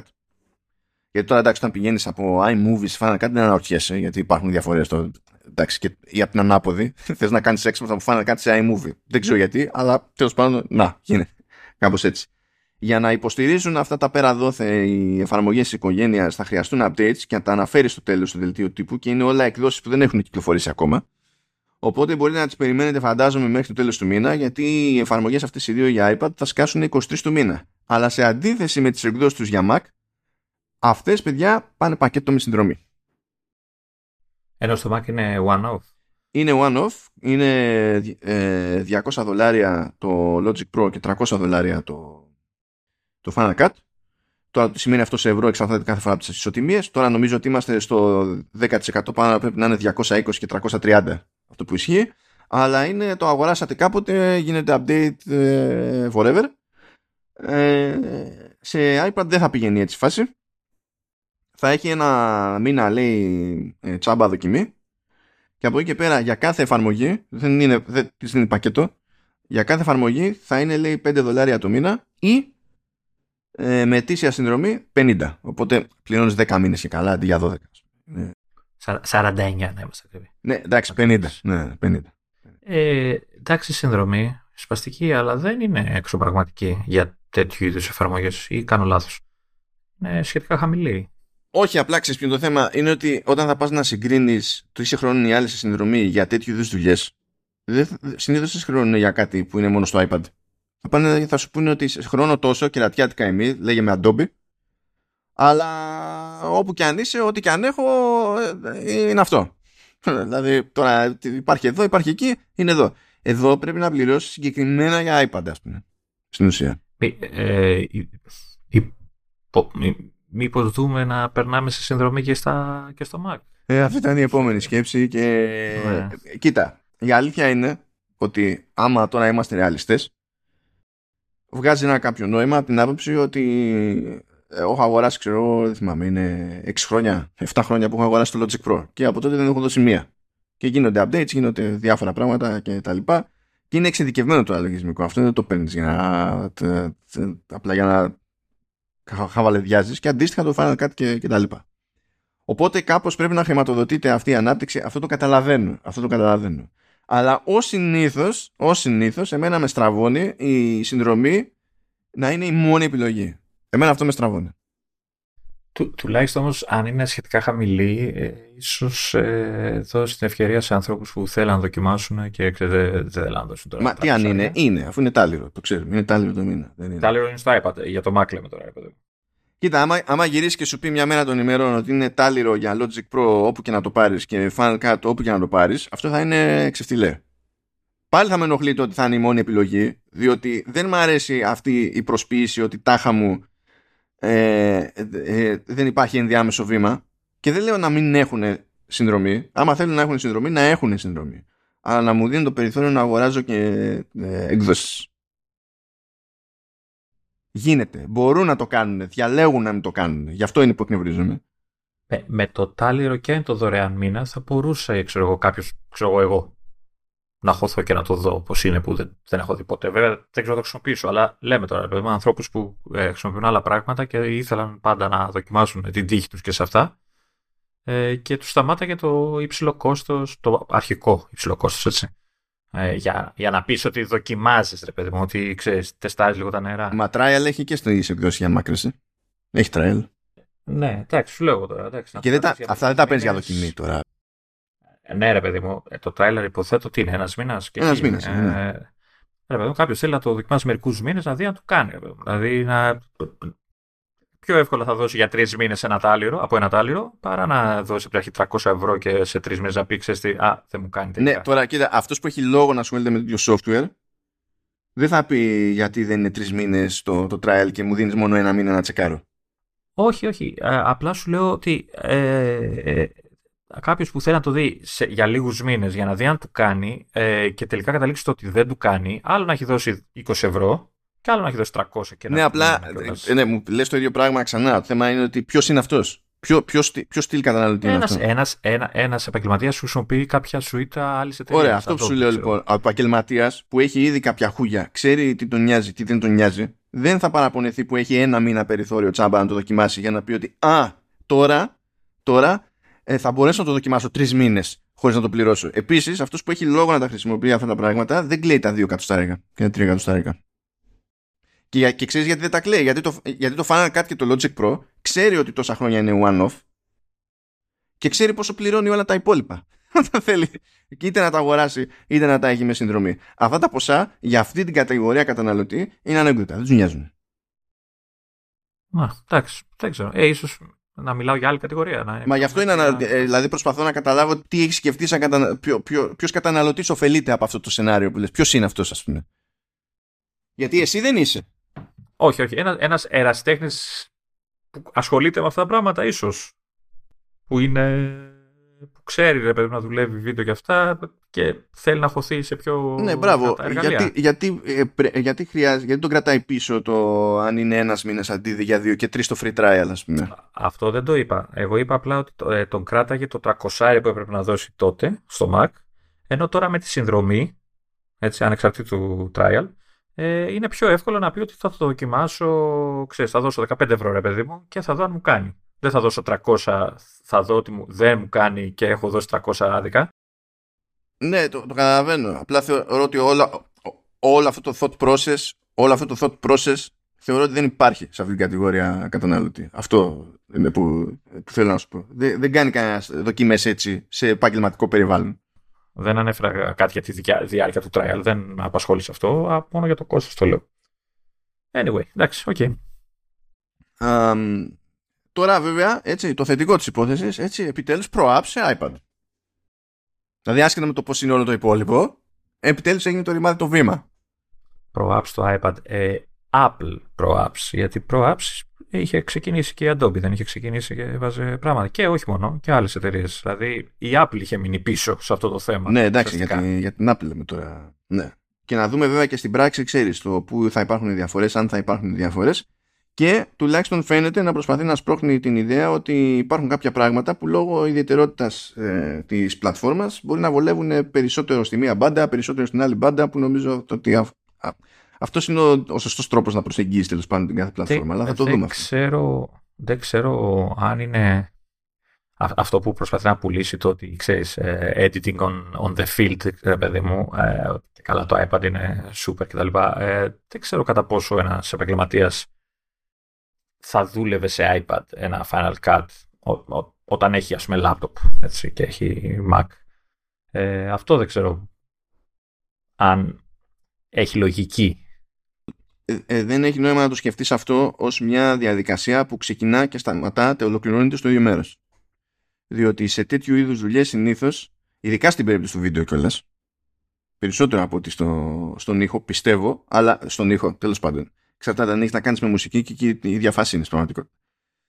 Ε, έχεις, έχεις να περάσεις το υλικό σου από πολλά στάδια. Δεν είναι ότι θα πεις επειδή το ξεκίνησα εδώ θα το τελειώσω εδώ, ντε και καλά. Υπάρχουν κάποιες, κάποια σενάρια, ας πούμε, μπορεί να ξεκινήσεις κάτι τώρα πέρα από την πλάκα, να το ξεκινήσεις με κάτι χαζά πράγματα στο GarageBand και μετά να έλεγες τώρα είναι η ώρα να το πετάξω στο Logic για να κάνω την υπόλοιπη δουλειά. Δεν, δεν, δεν σκιάζονται πάλι οι επαγγελματίες σε αυτό το, σε αυτό το, σε αυτό το κομμάτι.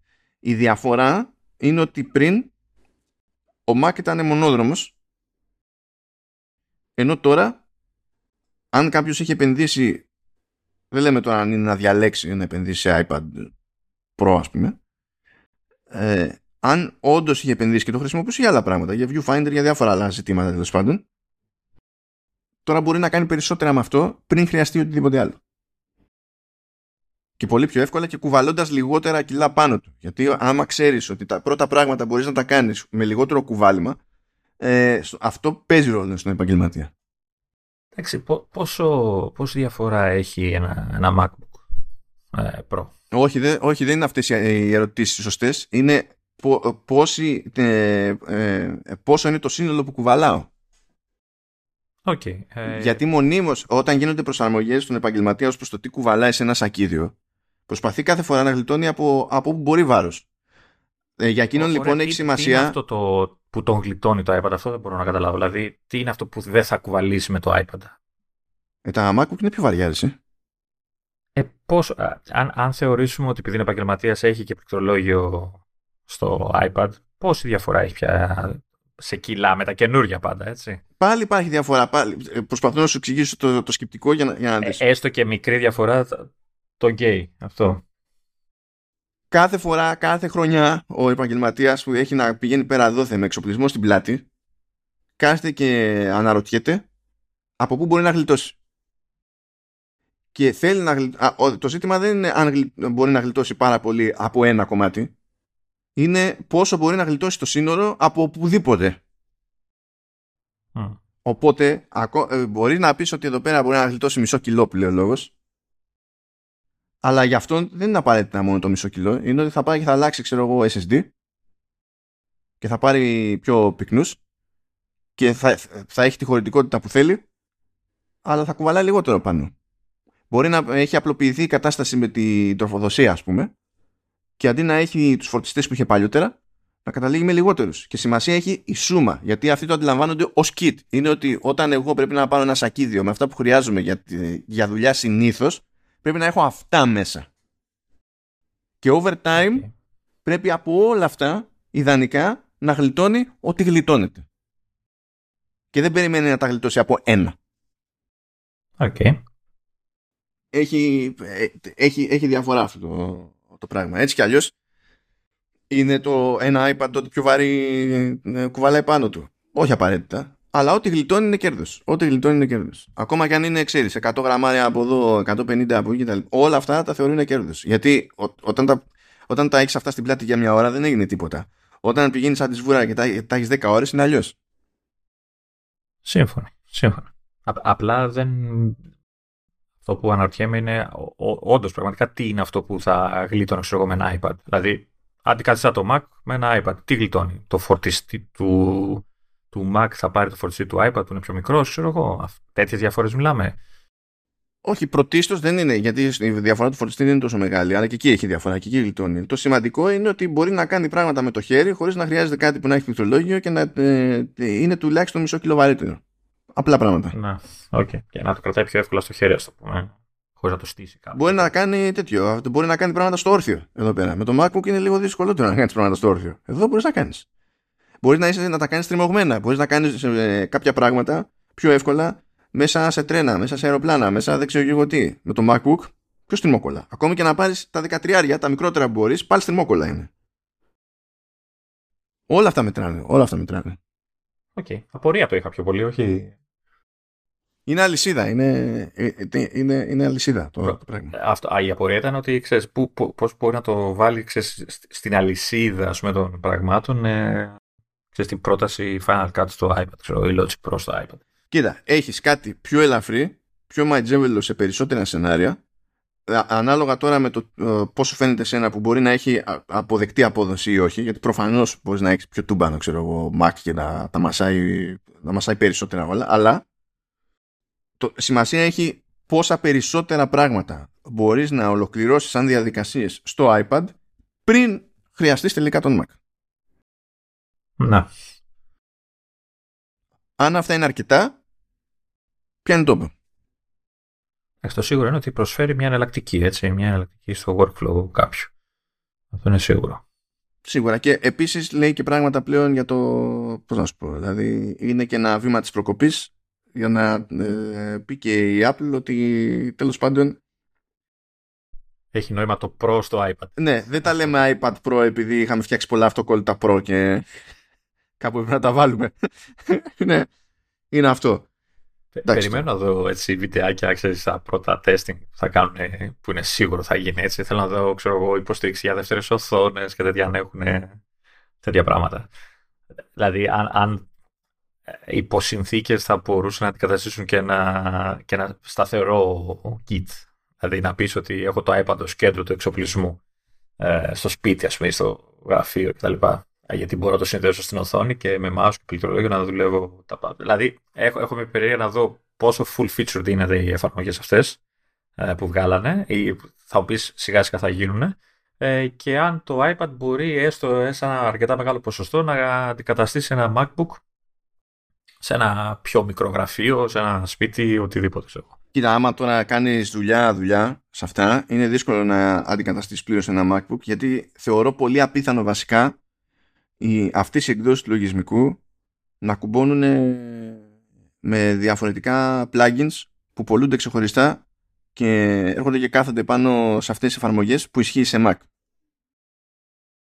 Εκεί υπάρχει ένα θέμα. Δηλαδή κάποιος αν χρησιμοποιεί συγκεκριμένα plugins για κάποιες δουλειές και πολύ, αυτά, πολύ απλά αυτά δεν είναι διαθέσιμα ξέρω, σε αυτές τις εκδόσεις της εφαρμογής τότε υπάρχουν πράγματα που ασχέτως επιδόσεων και του, της υπόλοιπης εφαρμογής δεν μπορεί να τα κάνει. Το θέμα είναι, θα έχει πρόβλεψη για μήπως αργότερα προσθεθούν αυτά τα πράγματα, δηλαδή να μπορούν να κυκλοφορήσουν τέτοια plugins στις εκδόσεις για iPad. Δεν είμαι σίγουρος γιατί έχει αναφορά εδώ πέρα σε, σε plugins αλλά το θέμα είναι ε, ότι plugins έχουν οι ίδιες εφαρμογές της Apple. Ε, το να λέει εδώ πέρα έχουμε effects plugins και νέα plugins και και και πάρα πολύ ωραίο. Δεν, δεν, δεν μου υπονοεί κάτι συγκεκριμένο για την υποστήριξη από plugin, ε, σε plugins τρίτων.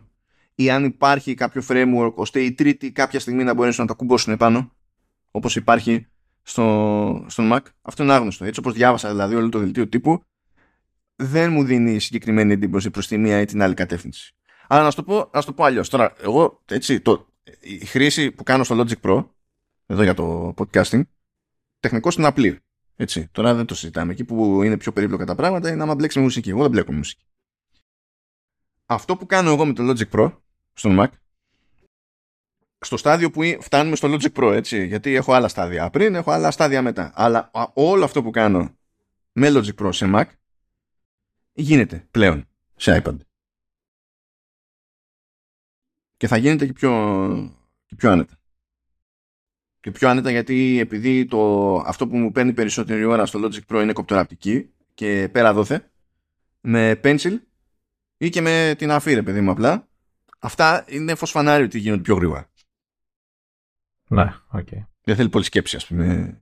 Ενώ το πηγαίνω και στα μπάρο εκεί πατάμε τον cursor να και τα σέρνω λίγο λίγο να πετύχω ακριβώς σημείο και τα... δεν, δεν, δεν έχει την ίδια αμεσότητα. Οπότε ξέρεις, ένα κομμάτι της δουλειάς, ας πούμε, money money, εγώ μπορώ να το κάνω σε iPad, αλλά όχι όλο το κομμάτι. Παρότι η, η χρήση που κάνω, δηλαδή, γενικά όλο, όλη η παραγωγή του, του podcasting δεν είναι ότι πιο περίπλοκο υπήρξε ποτέ σε αυτή την αλυσίδα, αλλά κάποια πράγματα είναι εφικτά, κάποια δεν είναι. Okay. Αν βασιζόμουν σε plugin στο RX, ας πούμε, γιατί υποτίθεται ότι κάνω το καθαρισμό του ήχου με το, με το RX πριν μπλέξω με το Logic. Θεωρητικά όμως θα μπορούσα να χρησιμοποιήσω πράγματα του RX μέσα από το Logic. Γιατί πηγαίνει και κουμπώνει. Αν είχα συνηθίσει έτσι, αυτό ακριβώς το workflow δεν μπορούσα να το κάνω έτσι όπως φαίνεται με, τα, με το Logic στο iPad. Και αντίστοιχα για το Final Cut παίζουν και τέτοια. Αλλά τέλος πάντων είναι κίνηση προς σωστή κατεύθυνση αυτό το πράγμα, άσχετα με το αν σιτώνω εγώ τώρα με τις συνδρομές. Ε, ε, είναι και απάντηση στις κριτικές τόσο, τόσο καιρό γιατί όντως που ήταν η Apple τόσα, τόσα χρόνια, από τότε δηλαδή που βγήκανε τα Pro, ε, η, μόνη εταιρεία που περίμενε να υποστηρίξει αυτά τα μηχανήματα ήταν η, η κατασκευάστριά τους. Και ε, απουσίαζε. Ναι, τους πήρε μόνο 42 χρόνια. Είναι εντάξει. Ναι. Ε, εντάξει. Αλλά θα είναι τα καλύτερα που έχουν βγει, ας πούμε. Α δούμε. Θετική, θετική εξέλιξη πάντως, δεν μπορώ να πω. Λοιπόν, για, για πά, πά, πάμε τώρα στα γκάφρα. Πάμε στα γκάφρα. Να πούμε και τίποτα ευχάριστο. Όλο δυσάριστα λέμε τόση ώρα. Καλά. Λοιπόν, αποτελέσματα τριμήνου και ως συνήθως τα αποτελέσματα τριμήνου ε, κάτι λεπτομέρειες εδώ και εκεί έχουν το zoom μαζί και δηλώσεις του Tim Cook και Luca Maestri στο conference call όπου δέχονται ερωτήσεις εκεί από διάφορους αναλυτές και πάει λέγοντας. Και μεταξύ άλλων, όπως αντιλαμβάνεστε, έτσι, ήταν θέμα χρόνου να ρωτήσει κάποιος για AI. Οπότε τεχνικώς έχουμε και follow-up στη συζήτηση του προηγούμενου επεισόδου. Θέλουμε δεν θέλουμε. Δηλαδή πηγαίνει κάπως έτσι. Αλλά γενικά έχει πλάκα το πράγμα, διότι από τη μία, απ τη μία η Apple εδώ και χρόνια, από την εποχή δηλαδή του COVID και έπειτα, έχει σταματήσει όταν βγάζει αποτελέσματα ενός τριμήνου να, δημοσιοποιεί, να δημοσιοποιεί προ, τις προβλέψεις της για το επόμενο τρίμηνο. Με συγκεκριμένα νούμερα. Μπορεί να σου πει ότι περιμένουμε να πάμε ανάλογα καλά, ξέρω εγώ, ή όπως ήταν εδώ, αλλά παλαιότερα σου έλεγε ότι περιμένουμε τζίρο από τόσο μεταξύ τόσο και τόσο και κάτι τέτοια ρε παιδί μου. Τώρα δεν στα λέει αυτά, εδώ και χρόνια τα έχει κόψει. Οπότε δεν σου δίνει συγκεκριμένες προβλέψεις. Και ακούω τον Λούκα Μαέστρια, ας πούμε, σε κάθε περίπτωση που αναφέρει το όποιο, πώς πήγε το κάθε segment, σε κάθε, μία από, σε, σε, σε κάθε τομέα προϊόντικό, σε κάθε κατηγορία, έλεγε ότι ε, πήγαν κανονικά βάσει των προβλέψεών μας. Ποιες ήταν οι προβλέψεις, ε, δεν σας είχαμε πει, αλλά Τώρα σας λέμε ότι πήγανε βάσει των δικών μας προβλέψεων, οπότε μια χαρά, κανένα πρόβλημα. Κομπλέ. Λε τώρα, λες και υπήρχε περίπτωση να μας πεις ότι δεν το έχεις προβλέψει. Ότι πήγαμε εκτός. Ναι. ναι, εντάξει τώρα, αυτά είναι να είχαμε να λέγαμε. Τέλος πάντων, το βασικό της υπόθεση έτσι στη μεγάλη εικόνα είναι ότι σε σχέση με το αντίστοιχο περσινό τρίμηνο έπεσε ο τζίρος 3%. Ε, και Τώρα αυτό είναι λίγο σχετικό διότι λένε τα κλασικά ότι είχαμε headwinds και microeconomic ξέρω εγώ, headwinds και ιστορίες που αυτό είναι συνδυασμός πραγμάτων. Είναι τώρα με το τι παίζει με, τη, με την οικονομία διεθνώς είναι το τι επιρροή έχει ο, ο πόλεμος στη, στην Ουκρανία είναι το τι παίζει με τις ισοτιμίες και αυτό που τους έχει δαγκώσει όλους ε, όσο, όσο δουλεύουν με δολάριο τουλάχιστον ε, είναι η, η, η τούμπα που έγινε στις ισοτιμίες Εκεί πέρα δηλαδή που ε, δυνάμωνε πολύ το δολάριο και πονάγαν όλοι οι άλλοι. Ε, τώρα έχει ρεφάρει. Και τι έχει γίνει. Σου λέει έχουμε πέσει 3% αλλά αν είχε, είχαν μείνει ισοτιμίες εκεί που ήταν ε, ε, πέρυσι τέτοια εποχή θα είχαμε βγει συν 2%. Σου λέει μόνο από το, η, η, επίπτωση ε, το, των συναλλαγματικών τους ισοτιμιών ήταν 5% μόνη της. Οπότε θα ήταν και καλά, αντί για μείον 3 θα ήταν συν 2 τώρα. Αυτό χαίρομαι πολύ. Δεν, το, δεν, δεν έχει το νόημα να το πεις για να το γλυκάνεις, διότι έτσι κι αλλιώς όλες οι εταιρείες αντιμετωπίζουν πάνω κάτω στις ισοτιμίες. Δηλαδή και προσπαθούν κιόλας να κρατάνε και τα μπόσικα, διότι δεν το ρυθμίζουν οι εταιρείες. Κάποτε θα είναι πάνω, κάποτε θα είναι κάτω. Ε, μπορεί να μην, ε, στην ουσία το ρεζουμέ είναι ότι δεν έκανε νέο ρεκόρ. Τριμήνο αυτό. Έτσι. Χαίρομαι πολύ. Αλλά δεν νομίζω ότι συγκλονίστηκε ή ενδιαφέρθηκε κανείς από το ότι δεν έκανε νέο ρεκόρ. Ή δεν ξέρω ποιος θα κεγόταν ιδιαίτερα ας πούμε, για το ότι δεν έκανε νέο ρεκόρ. Καταστράφη, καταστράφηκε. Ναι, ου, καταστράφηκε. Η πλάκα είναι, η πλάκα είναι ότι ενώ είχε πτώσει σε διάφορους τομείς ε, είχε άνοδο. Παρά την κόντρα στο δολάριο είχε άνοδο στο iPhone. Όσο πια θα πουλήσει αυτό το iPhone δηλαδή πόσο; Ε, ε λοιπόν παιδιά από συνολικό τζίρο που έπιασε 94,8 δις και κέρδος 24,2 από τα 94,8 τα 51,3 είναι το iPhone. Και πέρυσι τέτοια εποχή ήταν 50,6. Δηλαδή σκέψου να τους βόλευε και ισοτιμία. Δεν θα ήταν 2% πάνω το iPhone, θα ήταν 7. Μόνο, μόνο από αυτό ας πούμε. Και αυτό τώρα είναι το τρίμηνο που τα έχει μέσα τα 14, τα έχει, ε; Ε, βέβαια τα έχει. Είναι, έχει. είναι Ιανουάριο με Μάρτιο. Οπότε τα έχει κανονικότατα πια. Ok, okay, σαν τους ζένια τους βασικά ναι. Στην ουσία δεν είναι, δεν είναι εντονότερη η πτώση ακριβώς επειδή το iPhone ξεπατώθηκε.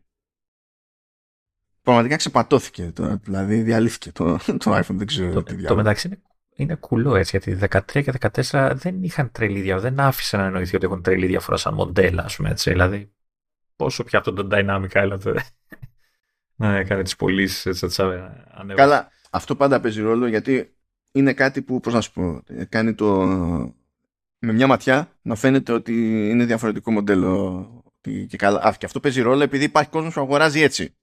Τόσο πια. Ε, τόσο. Τι, είναι με την ίδια λογική που βγαίνει κάποια στιγμή ένα χρώμα ξέχωρο. Γιατί νομίζεις, χαζί είναι. Δεν μπορούσαν να το προλαβαίνανε πριν. Εντάξει. Ή που κάθε χρόνο και στο βασικό line-up αλλάζουν κάποιο χρώμα εδώ και εκεί. Κλασικά τώρα, εντάξει.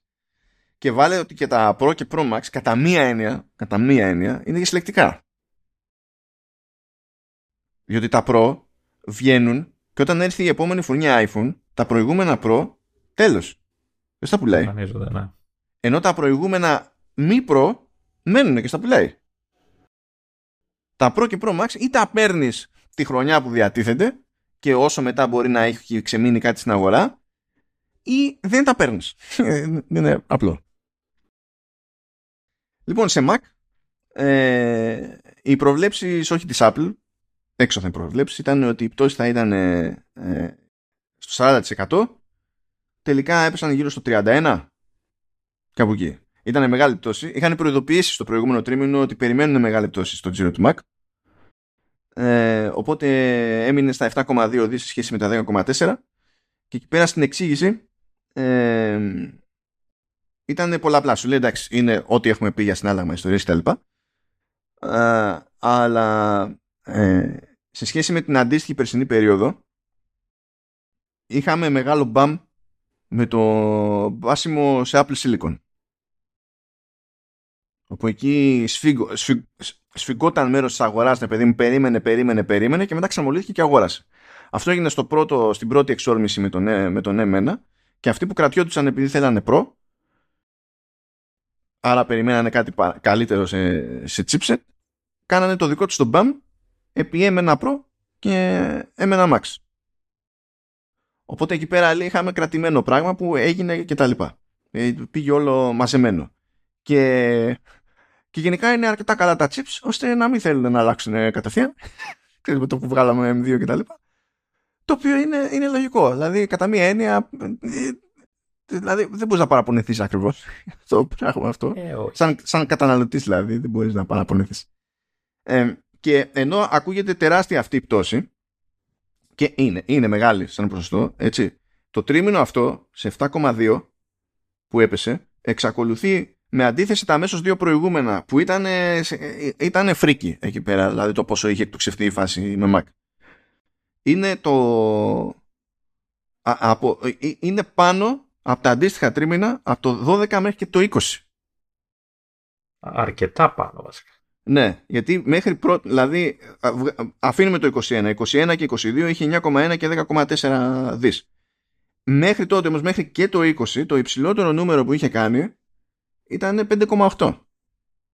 Και εδώ η πτώση σημαίνει 7,2. Δηλαδή επανέρχεται σε μια κανονικότητα μετά το BAM η οποία νέα κανονικότητα, αν υποθέσουμε ότι συνεχίζεται με τέτοιου είδους λογική, είναι πάνω από ό,τι ήταν πριν το, το bump που έγινε με Apple Silicon. Και πάλι δηλαδή ο Mac είναι σε καλύτερη μοίρα από ό,τι ήταν για πολλά χρόνια. Αυτό θέλω να πω, ρε παιδί μου, σαν ρεζουμέ. Οπότε υποθέτουμε ότι έχει ακόμα τον αέρα από το, το μπάσιμο του Silicon, έτσι, δηλαδή έχει ακόμα απόνερα, ρε παιδί μας, το πούμε. Γι' αυτό και είναι και ψηλά. Είναι απόνερα και πιστεύω, πιστεύω πρέπει να έχει ανεβάσει και μερίδιο. Δεν, δεν ξέρω κιόλας, ε, επειδή δεν έχει προλάβει να βγάλει νέα Mac καλά, συσσαγωγικά, έτσι, ε, πιο δυνατά. Ε, ενώ Pro, Max και τέτοια δεν έχουν M2 εννοώ. Ε, μήπως περιμένει αυτά ο κόσμος για να ανέβουν μετά στο επόμενο τρίμηνο οι πωλήσεις. Τι εννοείς δεν έχει βγάλει; Έχει βγάλει Max, δεν έχει βγάλει Max και Ultra ακόμα. Ultra δεν έχει βγάλει, Max και Pro έχει βγάλει. Max έχει βγει. Ναι, με. Οκ. Okay. Ultra, Ultra δεν Το στούντιο λοιπόν λείπει. Ουσιαστικά. Ναι, ναι, εντάξει. Το στούντιο τέλος πάντων πόσο νομίζω ότι πουλάει. Δηλαδή μπορεί. Εντάξει, είναι... Τα λάπτοπ είναι το ζήτημα. Εκεί βγαίνει το, το zoom το πολύ. Τι φρίκι έφαγε και δεν θυμάμαι ότι έχει βγάλει Max, ωραία. Αυτά βγάλε. Τώρα το, είναι που τα βγάλε νωρίς το, το 21 και λέγαμε ότι αυτά τα θέλανε στάνταρ για. Το 21 λέω το, το 23 και λέγαμε ότι αυτό κάνει μπαμ ότι ήταν για τέλη 22 και δεν τους βγήκε. αυτό. αυτό. Α, λοιπόν, στο iPad, εκεί, εκεί πέρα είχαμε, είχαμε πτώση.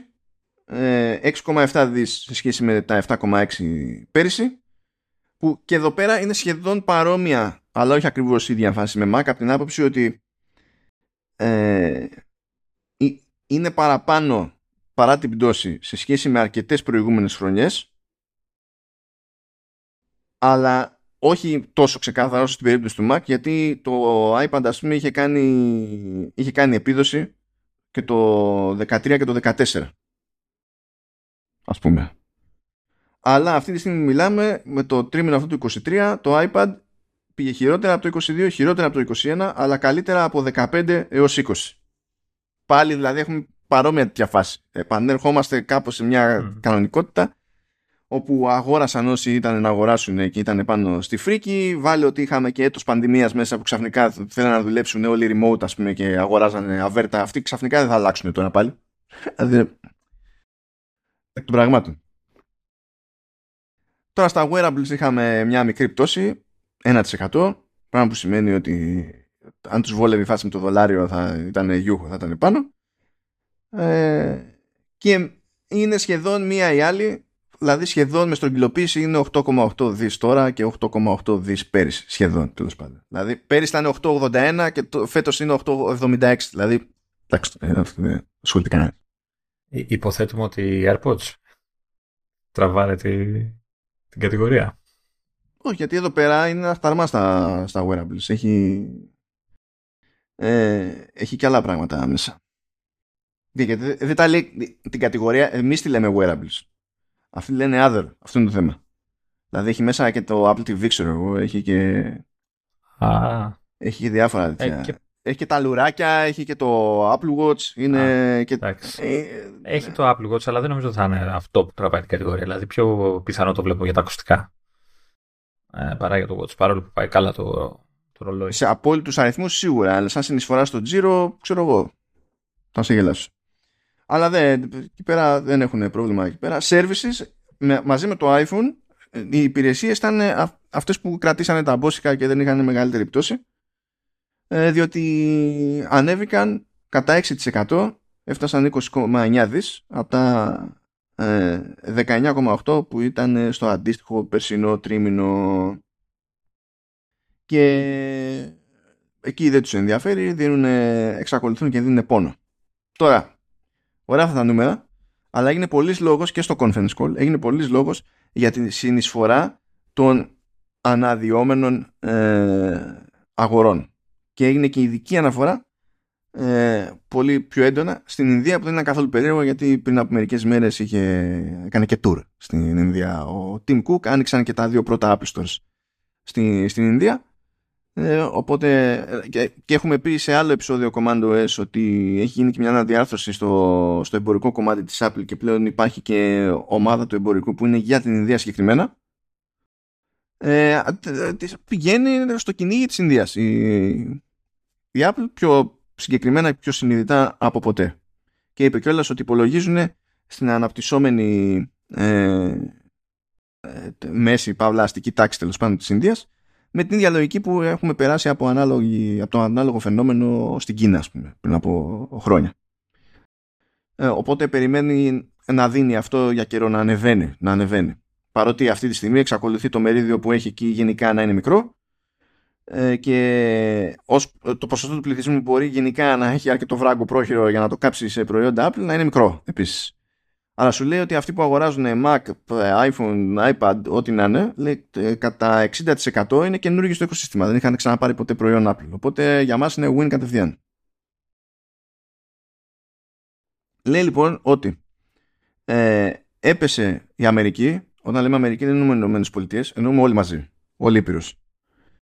Ε, ε, έπεσε η Κίνα και τα πέριξ της Κίνας που τα βαφτίζουμε όλα μαζί Greater China και έπεσε και η Ιαπωνία. Αλλά ανέβηκε η Ευρώπη και ανέβηκε και τέλος πάντων το, η περιοχή που την έχουμε βαφτίσει εκεί Asia Pacific που είναι πιο πέρα στη, στην Ασία και στην κατηγορία αυτή είναι που εντάσσεται και η Ινδία που το ποσοστό της βελτίωσης του τζίρου εκεί ήταν λίγο διψήφιο. Τώρα πόσο διψήφιο δεν ξέρω, αλλά διψήφιο δηλαδή. Και γενικά αυτό ήταν, δηλαδή λες που, που θα πω για επενδυτές, αναλυτές, μετόχους κτλ. Εκεί πέρα κάναμε νέα ρεκόρ. Θα δώσουμε. Εδώ κάνανε, καλά αυτό με κούφανε. Κάνανε νέο ρεκόρ, νομίζω και ε, το, και ρεκόρ ιστορικό του στυλ, όχι για το τρίμηνο, γενικό. Στην Τουρκία. Δεν ξέρω, δηλαδή καθόμαστε και κοροϊδευόμαστε εδώ μεταξύ μας στο στυλ. Μπορεί να μην έχουμε να φάμε, αλλά θα πάρουμε iPhone κτλ. Παιδιά, στην Τουρκία τώρα τελευταία, αυτές τις τελευταίες μέρες έπεσε μετά από καιρό για πρώτη φορά που το δυσμός κάτω από το 50%. Και οι τύποι, δηλαδή με ένα, με ένα, με ένα νόμισμα που ε, εδώ και πολύ καιρό ξεφτιλίζεται μονίμως, κάνουν μεγαλύτερο τζίρο στην, στην Apple από ποτέ σε δολάρια. Δηλαδή που τους, κάθε δολάριο τους κοστίζει πιο πολύ. Κάθε μήνα, ξέρω εγώ, κάθε εβδομάδα, κάθε δολάριο τους κοστίζει πιο πολύ στους, στους Τούρκους. Και καταφέρανε και κάνανε ρεκόρ, Οκ. Μιλάμε, μιλάμε για hardcore το πράγμα. Αλλά το zoom, κάτε με, το zoom, τέλος πάντων. Ε, είχε να κάνει με το ρημάδι του AI. Γιατί τον ρωτήσανε για, για AI. Λέει όλοι χτυπιούνται εκεί με AI, εσείς τι κάνετε με AI, γihά και γihά. Ε, πριν, πριν πας στο, ε, ε, στο ε, βλέπω τώρα το, το διάγραμμα αυτό που έλεγες πριν για τις ε, περιοχές. Α, ναι. έτσι, ε, και και παρατηρώ το εξής ότι εκεί από το 20 στο 29 σε όλες τις περιοχές έγινε ένα μεγάλο μπα σε άνοδο, έτσι. Αυτό είναι λόγω της καραντίνας. Ναι. ναι, ναι, ναι. Ε, αλλά παρατηρώ ότι από, από το 21 έως τώρα ε, το έχει κρατήσει το momentum. Δηλαδή έχει μια μικρή πτώση ξέρω εγώ, σε, στην, στην ε, Κίνα, ξέρω εγώ, και σε, αλλά βλέπω η Ευρώπη είναι πάνω κάτω και με μικρή άνοδο. Δηλαδή ε, σαν να έχει κρατηθεί το momentum, momentum της καραντίνας. Δεν ξέρω αν θα πέσει μετά, ξέρεις, μπαμ, κατευθείαν. Κοίτα, μια προσαρμογή ε... χωράει γενικά. Ε, αυτό, αυτό το, επειδή τέλος πάντων, τουλάχιστον ειδικά στην πάντα του Vertical Slice, παρακολουθούμε και το τι γίνεται στα, στα οικονομικά στη βιομηχανία των, των games. Και εκεί η λογική, γενικά σε όλη τη βιομηχανία, είναι ίδια. Ότι ξεπατωθήκανε 21-22, τώρα πέφτουνε, αλλά πέφτουνε σε επίπεδα που είναι πάνω από αυτά που είχαν αφήσει το 19 και το 20. Ναι, αυτό είχε, ε, ε, εδώ στην Apple βλέπω ότι τουλάχιστον στην Ευρώπη έγινε πολύ επάνω. Ναι, έτσι, ναι, από ναι. το 19 και το 20. Ναι, ναι, δώσαμε, okay, είναι, δώσαμε είναι, πόνο. Ε, ε, μόνο εγώ δεν δίνω πόνο. Εσύ είπαμε, θα είναι ο τελευταίος πόνος που θα δώσεις, μια και έξω θα το νιώσεις. θα είναι, θα είναι, δεν θα πιάνει μία ο πόνος τη γέννα μπροστά του. ε, λοιπόν, ρωτήσανε το, τον Tim Cook περί AI και κατέληξε να λέει αυτά που λέγαμε και εμείς. Τώρα βέβαια ε, εκείνος έχει άλλο συμφέρον, έτσι, εμείς θεωρητικολογούμε, εκείνος έχει συμφέρον να κρατήσει και μία στάση. Και είπε λοιπόν στο conference call ότι ήδη λέει εμείς μπλέκουμε με AI και βάζουμε το AI σε διάφορες πτυχές των προϊόντων και των υπηρεσιών και, του, και των εφαρμογών μας. Και θα συνεχίσουμε λέει, να το κάνουμε αυτό το πράγμα. Προφανώς λέει και μας ενδιαφέρει ο χώρος κτλ. Εντάξει, και έχει προοπτικές. Αλλά θεωρούμε ότι χρειάζεται να πηγαίνουμε προσεκτικά. Και για να θυμίσει κάποια παραδείγματα τέλος πάντων που βασίζονται σε AI από προϊόντα της εταιρείας, σου λέει γενικά η αναγνώριση ότι είναι ε, η αναγνώριση θεμάτων στη, στις φωτογραφίες. Είναι με machine learning, είναι τέτοια φάση ή πράγματα που έχουμε κάνει για το ηλεκτροκαρδιογράφημα λέει. Αυτό έχει AI από πίσω. Ή για το crash detection, για το fall detection και αυτό έχει AI από πίσω. Και τελείως τυχαία εστίαση σε πράγματα που έχουν να κάνουν και με, την, πώς να πω, με την προστασία της σωματικής σου ακαιρεότητας. Ναι, εντάξει. Ε, αντί να πιάσει και να πει οτιδήποτε που να συνδέεται με Siri γιατί εκεί δεν τους παίρνει. το πώς να το και λέει ότι θα συνεχίσουμε απλά που θέλουμε να είμαστε γιατί υπάρχουν λέει και παγίδες. Και το ζήτημα είναι να πηγαίνουμε εκεί που ξέρουμε ότι έχει νόημα όταν έχει νόημα. Είναι αυτά που λέγαμε και εμείς, παιδί μου, ότι γενικά αυτή είναι η default στάση σε διάφορα πράγματα της Apple, οπότε δεν είναι καν να κάνει εντύπωση στην πραγματικότητα το ότι πηγαίνει πιο λαου λαου σε αντί... και σίγουρα δεν πηγαίνει όπως πηγαίνει η Google και η Microsoft που χτυπιούνται μεταξύ τους για να προλάβει ένας τον άλλον. Ναι, έχει πιο ψύχρεμη προσέγγιση, πιο αντιμετώπιση στο θέμα. Μα ακόμα και τώρα σκεφτείτε για θέματα, ξέρω εγώ, VR, ε, AR και Mixed Reality, συνδυασμός των δύο κτλ. Θα πάει να μπει σε αυτή την κατηγορία που, στην οποία κατηγορία χτυπιέται στη σύγχρονη εποχή, στη σύγχρονη εκδοχή της τέλος πάντων, χτυπιέται 10 χρόνια η Oculus νυν Meta. 10 χρόνια είναι. 10 χρόνια και προχωράει αυτή η κατηγορία. Και τώρα είναι να μπει η, η Apple. Δεν, δεν ενδιαφέρει ιδιαίτερα. Άμα δεν, το έχει, δεν έχει κάτι στο μυαλό της κάπως συγκεκριμένα για κάποιο λόγο whatever, δεν, δεν χώνεται. Σημασία έχει όταν χώνεται, πώς χώνεται. Εκεί, από εκεί κρεμοντόλα. Οπότε, ναι, ε, στο συμφέρον του, ό, όπως είπαμε, έτσι, είναι να στην ουσία να θυμίζει και το ότι η, όλα αυτά που κάνουν οι άλλοι είναι λίγο περίεργα ώρες ώρες. Στο συμφέρον του είναι να μην θυμίζει σε κανένα τη Siri. Εγώ θα τη θυμάμαι πάντα. Ε, για ξαναπες αυτό. Ε, εγώ θα τη θυμάμαι για πάντα τη Siri. Ναι, και, και εγώ θα τη θυμάμαι για πάντα, γιατί αυτός ο πόνος δεν σβήνει εύκολα. Ε, αλλά αυτό δεν σημαίνει ότι δεν κάνει τίποτα εταιρεία. Βέβαια, βέβαια, εγώ δεν περιμένω να μην αλλάξει κάτι επικοινωνιακά, ακόμη και αν δεν αλλάξει κάτι ε, στη γενικότερη προσέγγιση άμεσα. Δηλαδή περιμένω WWDC να μιλάνε περισσότερο όποτε μπορούν για AI. Δεν ξέρω αν θα αλλάξουν και την νομιμκλατούρα γιατί συνήθως λένε συνέχεια machine learning, machine learning, machine learning. Δεν ξέρω πώς το γυρίσουν και αυτοί να λένε AI ώστε να αξιοποιήσουν το buzzword τέλος πάντων. Γιατί τεχνικώ ο τρόπος τον οποίο χρησιμοποιείται ο όρος AI τώρα έτσι καθώς θα συζητάμε όλα αυτά που γίνονται τριγύρω μα είναι, είναι λίγο λάθος αλλά ε, ε, ε, έτσι συνεννοούμαστε πλέον και άντε, άντε βγαλάκρι. Δηλαδή... Είναι σαν, το, σαν τους φακούς και το zoom στις κάμερες. Ναι, μόνο που εκεί πέρα είναι λιγότερη δικαιολογία γιατί έχουμε εμπειρία δεκαετιών. Έχουμε εμπειρία δεκαετιών. Σε AI έχουμε εμπειρία έξι μηνών. Άντε τώρα. Άντε. Okay. Να, να, να, να, να ξετσεκάρουμε να δω αν ισχύουν ακόμα τα... Αν πιάνει ακόμη. τα triggers. Ναι. Δηλαδή, πρέπει, κάτι τέτοιες ώρες μέσα στο μυαλό σου πρέπει να είναι σαν soundboard. Αυτό που έχουμε κάποια ηχητικά, πατάω ένα κουμπί και θα παίξει αυτό το ηχητικό εφέ. Είναι αυτό. Ε, ναι. περιμένω πώς και πώς τον το, Σεπτέμβρη για να μας κάσει πέρισκοπ και τέτοια που λέτε. Όχι. Ακόμα και στο Final Cut γίνονται πράγματα με, με το Neural Engine ας πούμε και τέτοια που μπορεί να σου που πηγαίνει και ε, ε, ε διαλέγει keyframes ε, που να έχουν πρόσωπα ας πούμε ή αντίστοιχα ξέρω εγώ θα μπορεί να σου μπορείς να ξεδιαλέξεις πιο εύκολα ε, κομμάτια από το υλικό σου που έχουν πρόσωπα και διάφορα ρε παιδί μου. Ήδη, ήδη λειτουργούν. Απλά είναι, με, ξέρεις, είναι συγκεκριμένες παρεμβάσεις σημειακές ρε παιδί μου Ξέ, ξέρεις που, που χάνει ας το πούμε η προσέγγιση ε, στα μάτια του κόσμου είναι ότι όλα αυτά Δηλαδή αυτό που ξέρω, ξεπατικάρεις από ξέρεις, το θέμα από τη φωτογραφία ή αυτά που είπες εκεί τα υπόλοιπα. Όλα, όλες αυτά, αυτές τις λειτουργίες ε, είναι με AI, ξέρω, machine learning, ξέρω, πώς το διάλογο να το πούμε, ε, αλλά δεν φαίνεται. Δεν είναι «Α, τι καιρό θα κάνει αύριο και θα σου πει κάποιος προφανώς κάνει αυτό, θα κάνει αυτό και θα το πετύχει, ξέρω εγώ πώς φτιάχνω το τάδε και θα σου πει». Δεν είναι κάτι εμφανές. Είναι κάτι που γίνεται, ο άλλος το κάνει δεν καταλαβαίνει πώς γίνεται, δεν τον ενδιαφέρει πώς γίνεται, έτσι.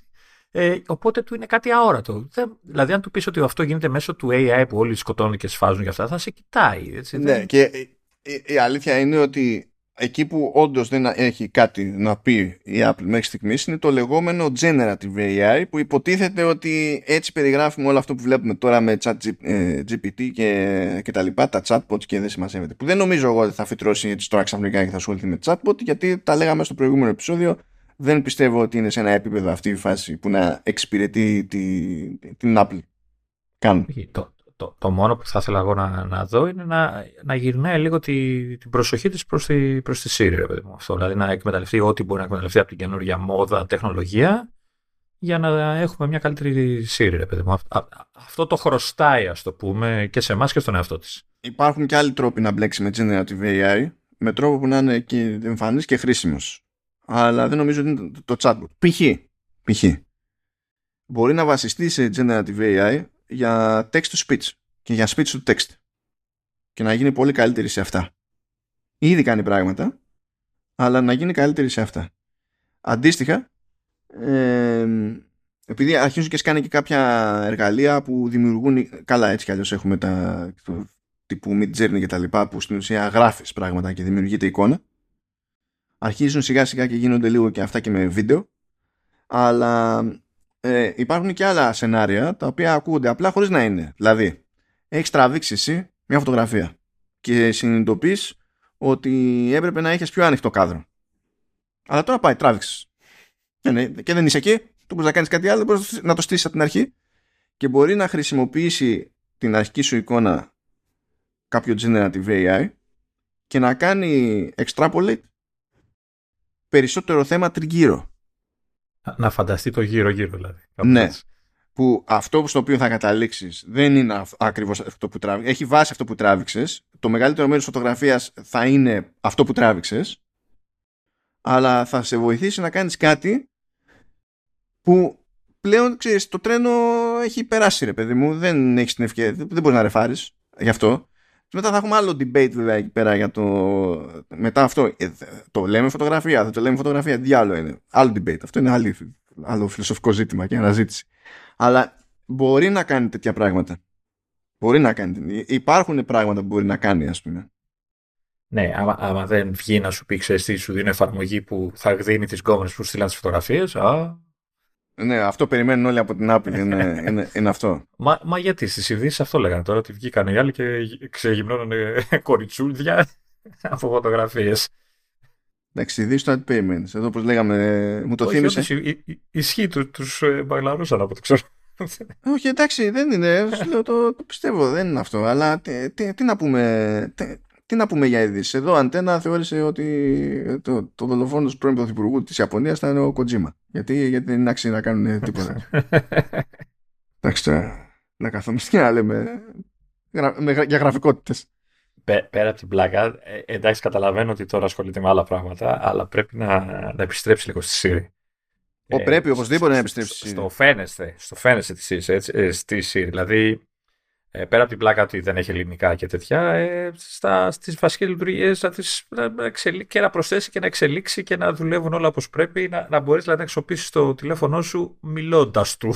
Α, μα πρόσεξε, αυτή η νέα προσέγγιση με το Generative AI σε, τύπου chatbot είναι και ένας τρόπος να υποστηρίξει ευκολότερα άλλες γλώσσες. Δηλαδή, δεν είναι μόνο το τι κάνει, το αν μπορεί κάτι να βελτιώσει τα σημεία της Siri έτσι όπως τη γνωρίζουμε αυτή τη στιγμή στις αρμοδιότητες που έχει τώρα είναι ότι διευκολύνει στο να καλυφθούν και τρύπες που τόσα χρόνια δεν καλύπτονται. Ε, ε, ίσως θα έπρεπε να, να, να, το, να το προσεγγίσει το θέμα της Siri και ως θέμα προσ, προσβασιμότητας. Και δεν μιλάω για προσβασιμότητα για ανθρώπους που έχουν κάποια αναπηρία ή κάποιο πρόβλημα κτλ. Έτσι, αλλά ε, για ανθρώπους που, δηλαδή μεγαλύτερες ηλικίες που έχουν δυσκολία στην τεχνολογία, που είναι. Εντάξει, δεν το λες σαν απειρία, αλλά είναι ένα θέμα. Έτσι. Δηλαδή, θέλ, από τη μία θέλουν και χρειάζονται να χρησιμοποιήσουν καινούριες συσκευές και τεχνολογίες κτλ. Και, και από την άλλη δεν μπορούν γιατί τους φαίνεται περίπλοκο. Άλλο λοιπόν να έχεις ένα κινητό το οποίο θα πρέπει να, για να κάνεις να ξοβαστείλει ένα μήνυμα, να μπεις, να βρεις την εφαρμογή, να πατήσεις, να κάνεις μπλα μπλα, και άλλο να του πεις στείλε μήνυμα. Και να το κάνει έτσι, να είναι αξιόπιστο ε, ίσως θα πρέπει να το κοιτάξουν και από αυτή την ε, άποψη, ότι είναι τρόπος προσβασιμότητας και αυτό, δεν είναι ε, πολυτέλεια ή χαχά διαφήμιση κτλ. Είναι ουσιαστική βοήθεια να μπορεί ο άλλος να, να, να, να, να πει στο τηλέφωνο πάρε με τον τάδε και να τον παίρνει χωρίς να χρειάζεται να πει τώρα πού, πού πάω για να πατήσω το τηλέφωνο, πού, πώς κτλ. Έτσι. Ε, ναι, όχι, ε, είναι απλά, ξέρεις, και αυτές οι παρεμβάσεις δεν λύνουν εύκολα το επικοινωνιακό. Δηλαδή, ξέρεις, είναι πάλι, έχουμε φτιάξει, έχουμε βάλει AI εκεί, έχουμε βάλει AI εκεί, διευκολύνουμε εδώ, διευκολύνουμε εκεί, διευκολύνουμε εκεί. Δεν, ε, ε, δεν, όλα αυτά δεν επιτρέπουν στην Apple να βγει κάπου να κάνει μια παρουσίαση και να πούμε χώθηκαμε στο AI και κάνουμε παπάτσες. Δεν, έτσι όπως το πουσάρουν οι άλλοι. Να. Που εγώ δεν το θεωρώ κακό αυτό το πράγμα. Δηλαδή, πώς να σου πω, είναι κακό, δεν τους εξυπηρετεί, τους κάνει ζημιά σε επίπεδο PR. Αλλά εγώ πιστεύω ότι η τακτική αυτή είναι καλύτερη. Ε, το, το θέμα είναι όμως ε, ε, σε επίπεδο PR είναι σαν να το έχουν πάρει ανάποδα το θέμα.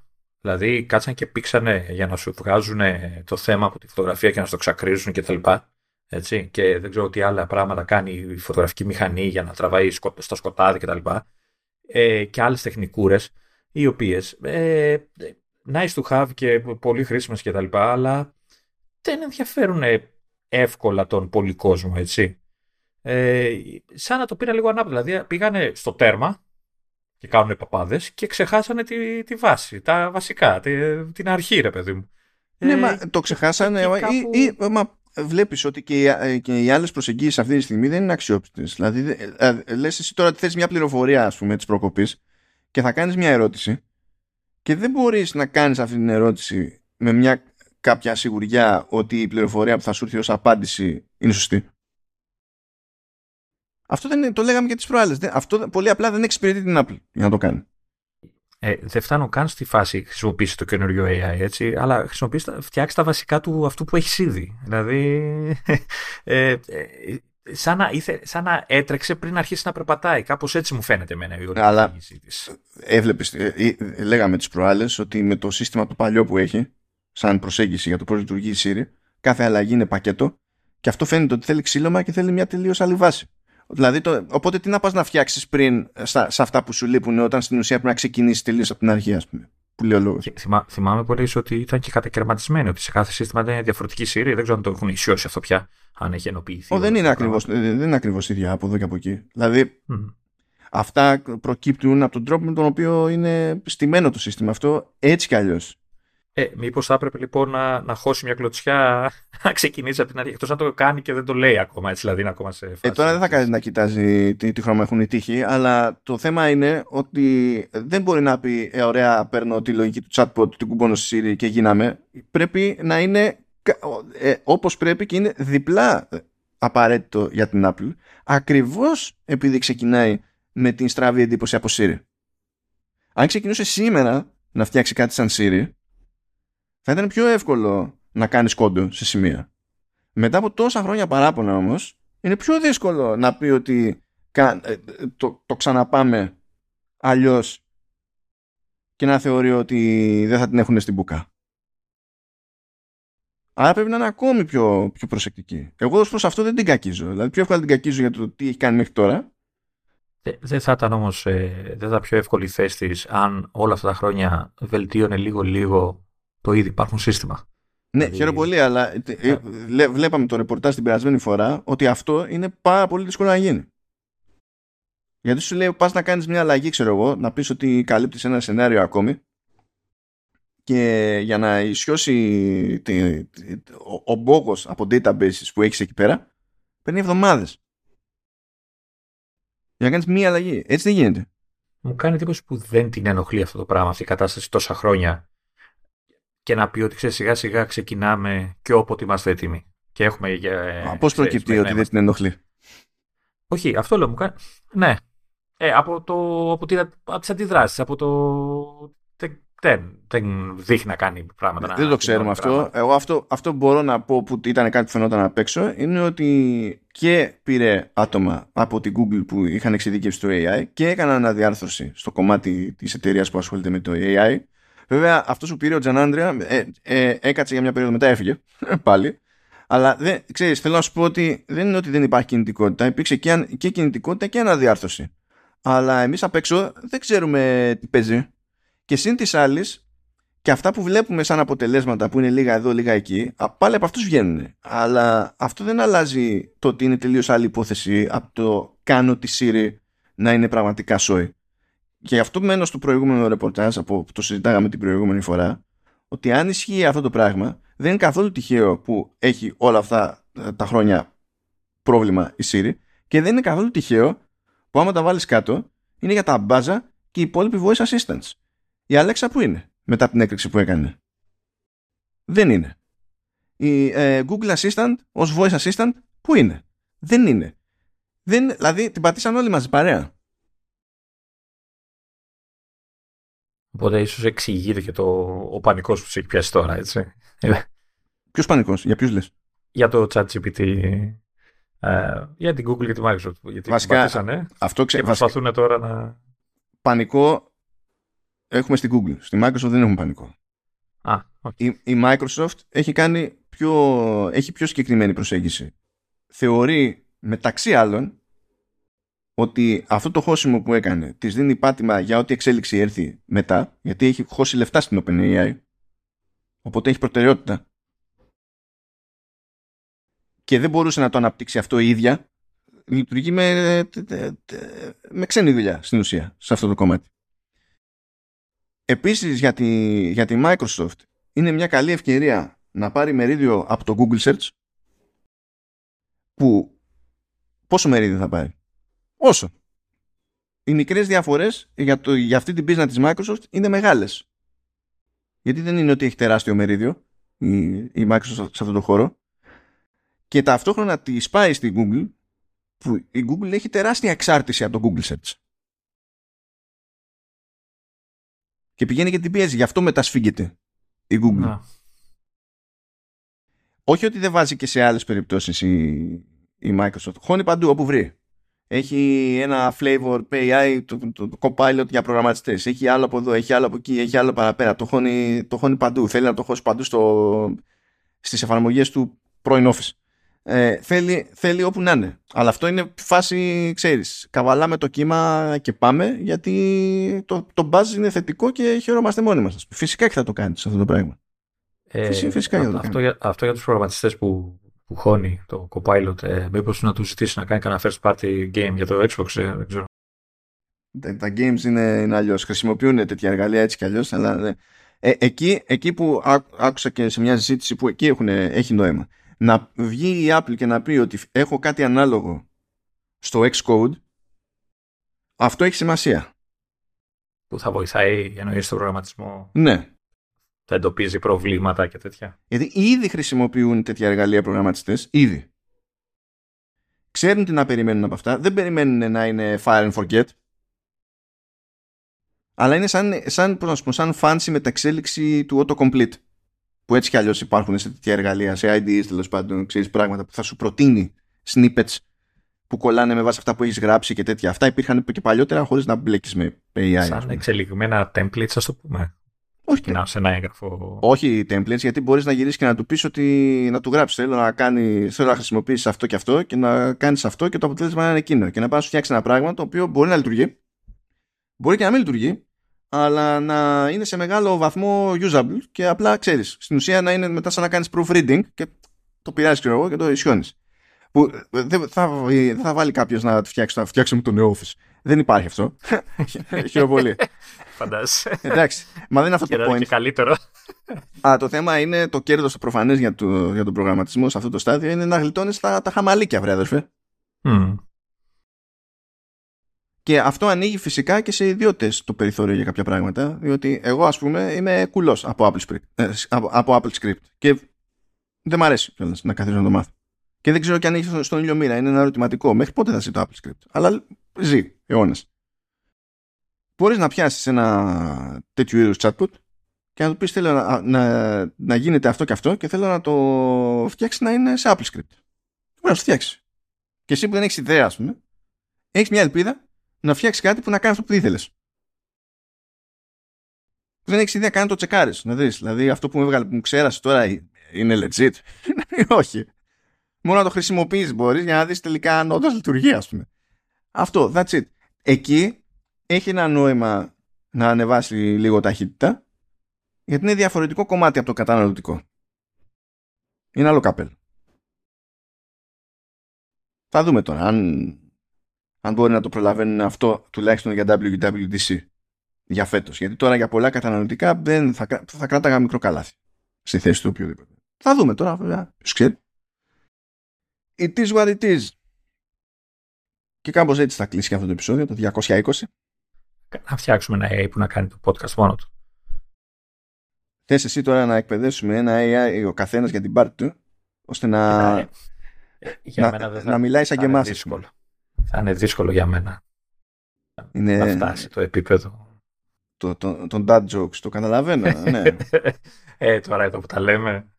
Αλλά το θέμα είναι ότι πρέπει να έχουμε και συνείδηση τη σχετική ευθύνης. Δηλαδή είναι υπεύθυνο να φτιάξουμε κάτι να το ξαμολύσουμε εκεί έξω. Ε, ναι, όχι. Ε, είδες, είναι, υπάρχουν αυτές οι ανησυχίες, αδερφέ.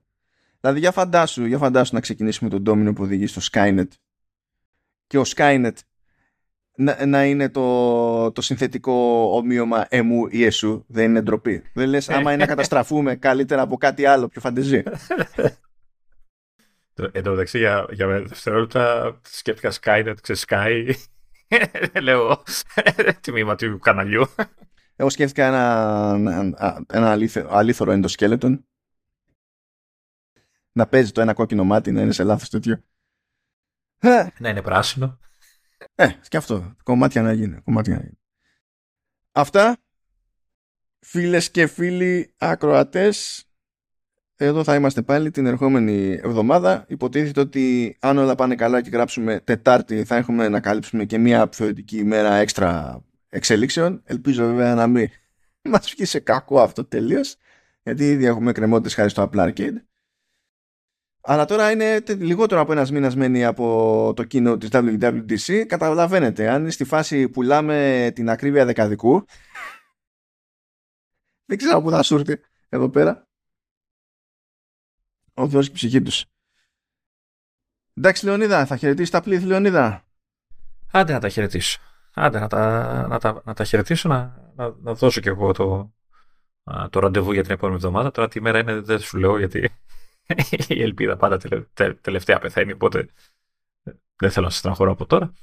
Εντάξει, ό,τι μας ξημερώσει, τα χαιρετίσματά μας και τις ευχαριστήσεις μας φυσικά στη, στη ΛΥΠ και τα ξαναλέμε σε μια εβδομαδούλα. Τσάουζ.